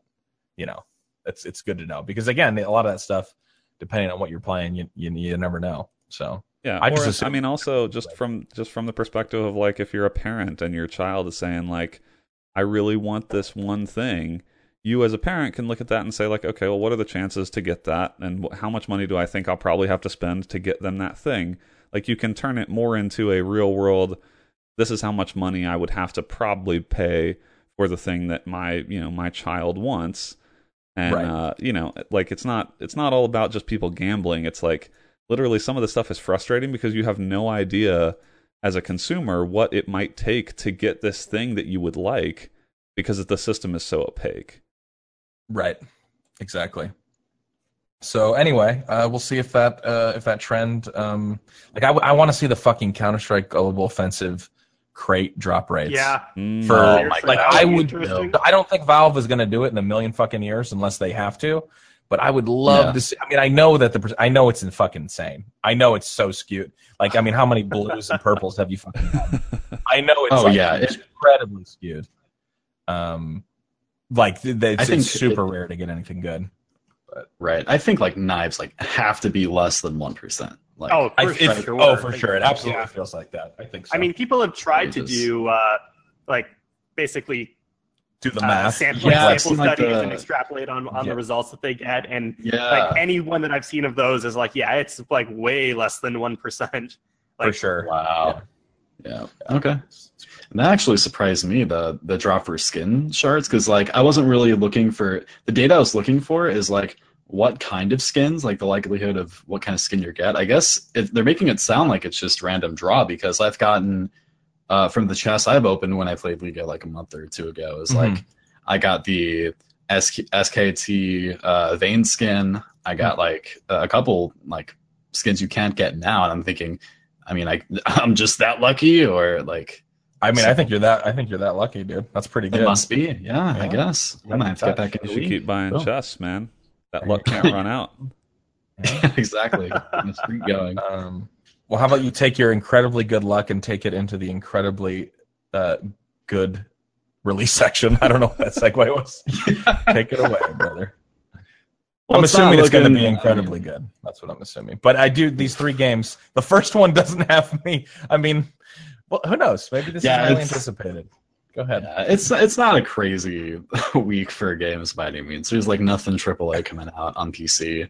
Yeah. So uh, I just want you to we read the title for this one. This is the title. Oh, yeah, it's it's nothing. Yeah, I mean, in, in these dire circumstances, what do we do? We we scour the indie games for any yes. Yes. anything positive. So I found three games that look kind of worth looking out for, uh, because they have some you know semblance of polish put into them, which is much more than other indie games can say on Steam. So this first game is called Helmet. It's spelled H E L L M U T. So it's Helmet, the badass from hell. I think you want to pronounce And, uh, that Helmut. Like- I think oh, it's a, is yeah, it a dog? It's a dog. It's It's, a a dog. I think it's. Helmut. There you go. Okay. Well, there you I go. think I from the thought art, they it is, it is pixel art, so uh, it's or pixel Right, art, yeah. like that style. So it's, it's hard to. Right. It's Hard it's to a top-down shooter with like pixel art, and really any further attempt i have to make to describe this game to you, it's literally Enter the Gungeon.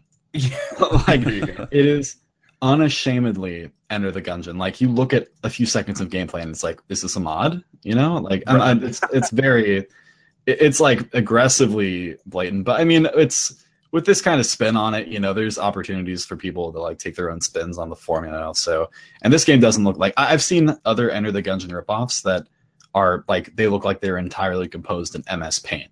so this is, I mean, it's worth throwing on just for that alone. It's uh, so yeah, that comes out February 27th. Uh, first time game from Volcanic developer. So rising stars, I'm sure. Yeah, Uh. So Might be the up- next uh, PUBG. Who knows? Yeah, their description Ooh. is like very. You can tell they're really trying to get. I really don't think they have much pride. Like the, the very last paragraph of their description is, "Look, you've read this far, so you must be interested. Just stick it on your Steam wish list and wait for a sale, or take pity on the starving developer Oh and my let them buy god. food this week." Oh my Wow. god. They're really Hey. like, "God damn it, please just buy Please our just game." buy it. yeah, last week we, we talked about the plight of the indie developer on Steam. We actually have indie Yeah. devs begging you to buy their game in their description. Wow. That's new. I mean, I do Just like the level of on your Steam self awareness. that is good. Yeah, that's there's something Yeah. to be said for that. Yeah. so yeah, if you're feeling generous, then you could pick up Helmut on February 27th. No word on the price yet, but that's how it goes for most indie games. Yeah. Uh, next up, this game actually looks pretty fun. This game is called Deep Rock Galactic. It's Mhm. coming to early access February 28th. Uh, it's uh, first time dev, but it's published by Coffee Stain Publishing, which has done Sanctum, Goat Simulator, Story about My Mhm. Uncle. So pretty a publisher you can put faith into. It looks like, and it's a four player co op sci-fi sci-fi FPS where it looks like you're going through. You're like mining this cave, and you're trying to explore it, and you're kind of freely uh, exploring by like mining walls and like Yeah. exploring that way instead of like it's on a procedurally generated as well, which is always a bit of a Yes, uh, yeah. red flag for me because I feel like that shit gets thrown around. I mean, Yeah, ever since sure. No Man's Sky, when we say procedurally Ooh. generated, get a little bit scared. But no, I saw Got him. Diction actually playing this yesterday or the day before. Oh, It actually looked really cool. The art style was neat. Yeah, the whole like you're basically like mind like basically like breaking through the walls and going deeper and deeper and finding Right. like bunches of enemies and collecting stuff. It's it looks kind of neat. the art style looks really solid. It looks fun. I mean, and hey, I want to read this little Mhm. excerpt from the description here. Uh, by the way, on some of the reviews, like PC Gamer said it was like one of the best games they've seen at PAX West, so 2017. So it's not worth glossing over. Oh, I gotta find this. This hurts home. I don't know if this game reminds you of another game. Hmm. Is it? Uh, Or were you gonna say Orion Dino Beatdown? No, no, no, no. Okay, because I It's, uh, actually, I this is unfair to this game, but a couple of these screenshots gave me an Orion Dino Beatdown vibe. Oh I my- think, ju- I think just because like there's this there's this one screenshot that has like this lush gla- uh, grass environment, Yes, I and see then that and one. then definitely a sort of this like I don't know what that thing is, but like a power station or something. It just reminded me. Of I see that, Dino yeah. Beatdown. I mean, Dino Beatdown wishes it looked this good. I know, I know. It's it's unfair to this uh, to this budding indie game. yeah, exactly. Uh, but yeah, this uh, this quote here kind of brought back some PTSD. APL. It said, "The choice is yours, but proceed with caution. You don't want to stumble into an alien swarm." Oh, Oh. boy. I'm like, oh shit! God. Four player Yeah. sci-fi alien. We got to get the boys together. We got to get Tomb. We got to get Timmy. We got. To Oh yeah, this game looks actually like it would be a fun four player co op. We definitely should Oh, play yeah. this. Looks good. I'm really down. Let's do it. Yep. So yeah, if you want to jump on this game with your lads, it's going to be uh, February 28th. No word on the price yet. You know, most of these games you could probably find out the price if you just dig a little bit, like go on their Twitter and like I don't know, interrogate them because it's probably. I don't know why the fuck indie devs don't have their prices on their games. That's probably I'd love to know about. You know, why that is. Anyways, Yeah. uh, this last game looks, I mean, at a glance, probably uh, the least exciting, but it's uh, it's called Rift Star Raiders. It's an online co-op. uh, top-down arcade shooter, which uh, and it looks Hmm. like kind of well polished. It's sci-fi, and uh, I mean, these uh, online co-op games on Steam are you know kind of a, a dice roll when you look at these, but this one actually looks like it's got a lot of polish into it. Uh, so and that one also comes out February 28th, which uh, And hey, the recommended specs for the graphics card are an N- NVIDIA GTX 960. So all you uh, sad saps who are trying to upgrade your video card and stuck with your 960s, 970s, and below, uh, hey, listen, you know you can pick up some of these indie games and really, you know, flex your uh, video card muscle on these uh, less uh, power hungry games. You know, it's not all bad. yeah, I'm getting max settings on Rift Star Raiders, Rift- bitches. What game? Oh yeah, Rift dude. Had to overclock it for this one. Dude, I'm getting Uh, 200 FPS on Rift Star Raiders. Bro. That's crazy. Is this what enlightenment feels like? uh, dude, that's how I fucking felt when I first actually got a gaming PC. I, like it was a while Yeah. ago, and when like Minecraft was like first starting, Oh yeah. first thing I did, I turned every single setting in that game down to low. I put draw distance on zero. I put on like the lowest resolution, and I look at the floor, and I'm like, dude, fourteen thousand FPS. I'm untouchable. I can smell the grass. I thought you were going to say totally the opposite. I thought you were like, yeah, I cranked everything up to max and I got like 100 and I felt like a god. No, you turned it all to low and put the odds in your favor. I love that. That's amazing. Oh no. Dude, for some reason, Minecraft, like, I still lag on that shit when I turn the draw distance up on a 970. Yeah, don't it's because it. it's it's rendering so much shit. Well, I, that would be Right. more. Yeah, it's just uh, I think it's just super requires Right. a lot of the way the shit it renders. All renders. the but- anime mods you have installed. Oh, that's true. Every time I kill a creep, I hear, yeah! So oh God. Oh my- that one might have to go. That'll be tough to part with. yeah. Oh, that's another thing too. Putting up all the TNT and just trying to like see if you can break your computer. Just like put down twenty thousand blocks of like TNT and just watch it Yeah. crash. Yeah. Something pretty fun about that. There's a Minecraft parody in there somewhere. Yeah. I don't know how we got to Minecraft from Rift Star Raiders. but- yeah, it comes Um, out the 28th. So, All right. all right. Well, thank you for another banger of a uh, quick hit or quick hit. Excuse me, new release section. My goodness, Ooh. I don't know how I got those confused. Thank you, KD. I appreciate that. We're going to jump into the viewer questions here. We've got two. The first one comes from Jeff on uh, Twitter, and he asks us: Having recently been to a Monster Jam event, have you guys ever been to one yourself, and/or have you been interested? I would highly recommend it. Anybody? You Do a just monster. looked what a monster jam. Of course, I've been to the just Monster. Jam. Yeah. Love the Monster oh. Jam. Oh, Oops. I'm assuming Yeah, that's where like the monster trucks drive around and crush stuff and do their their tricks and right? Is that a Yeah. monster jam? yeah. Okay. I don't know why my mind went to like monster energy drinks, and I'm like, what the fuck are you? Just like pouring it on each other. Yeah. What? But no. Every time me and the boys get together, it's a Monster Oh. Jam. Monster jam. monster jam, dude. Yo, Back. let Monster Jam T-shirt Yo. contest. I brought the super soakers too, dude. Yo, Water wear your balloons, white they tees. Monster. We're getting Monster Jam It's tonight. just soaked green by the time you're done. they don't have water balloons; they have like monster balloons. oh my god, I Oh, need you someone to. oh. It's in my eye, bro. All right, now that could be taken really out of context. oh, right into my eye, bro.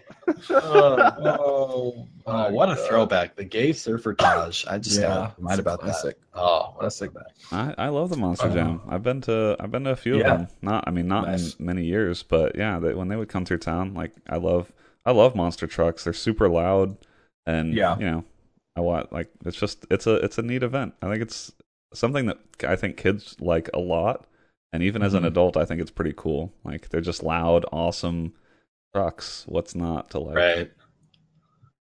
I- yeah, I think- that's yeah. Go ahead. No, I've been to a few before, but only when I was like really little. So I Mhm. remember enjoying it, but I don't know if it's something I really like. I probably get into it now, but I, I really can't say because like it's just been so long. I just remember like I'd probably be really more impressed by it now than I was as a kid because like Yeah. it didn't really register to me like the the, pure destruction that was unfolding. I don't know. I actually enjoyed when the the times when the people on bikes would come out and do tricks. Like, Mm. yeah, I think But yeah, I mean, yeah, I've fun. been. I've never been to a monster. Jam. I, I used to go. My dad used to take me to drag racing quite a bit. And I always liked drag racing. That was fun. But I know I would like a, a monster jam. I just never, never went to one. Um, Yeah, the I've, concept I guess of, I've like, watched stuff on Monster TV. Is- But yeah, sorry, go ahead. the concept of a monster jam is so foreign to me. Like I don't even. I have no experience Oh, yeah. with it whatsoever. That seems like such an American thing, actually. Now that, I That think, does is there anything more like American huge, than a monster huge trucks jam? unfolding destruction. yeah. drinking Dude. beer, dude, drinking a bud, getting hammered, taking your top off, and flailing in, the air when the big, you know, Goliath Eater or some shit comes out and he crushes all the cars, you know. Oh, dude, dude. Oh my Monster jams in Canada, they just all have leaf blowers and they're going wild. I was gonna say that would never, the carnage. that would Yeah, never but fly in roll it on my Canada. roll it on my tractor. Oh, shit. Yeah, no, I would. uh I would actually. I would love to go. I just. I've never. uh I've never been. So. Yeah, I don't know if they I don't know if they happen as often, but like they used to come. I mean, they used to come through uh, in Texas like every single year.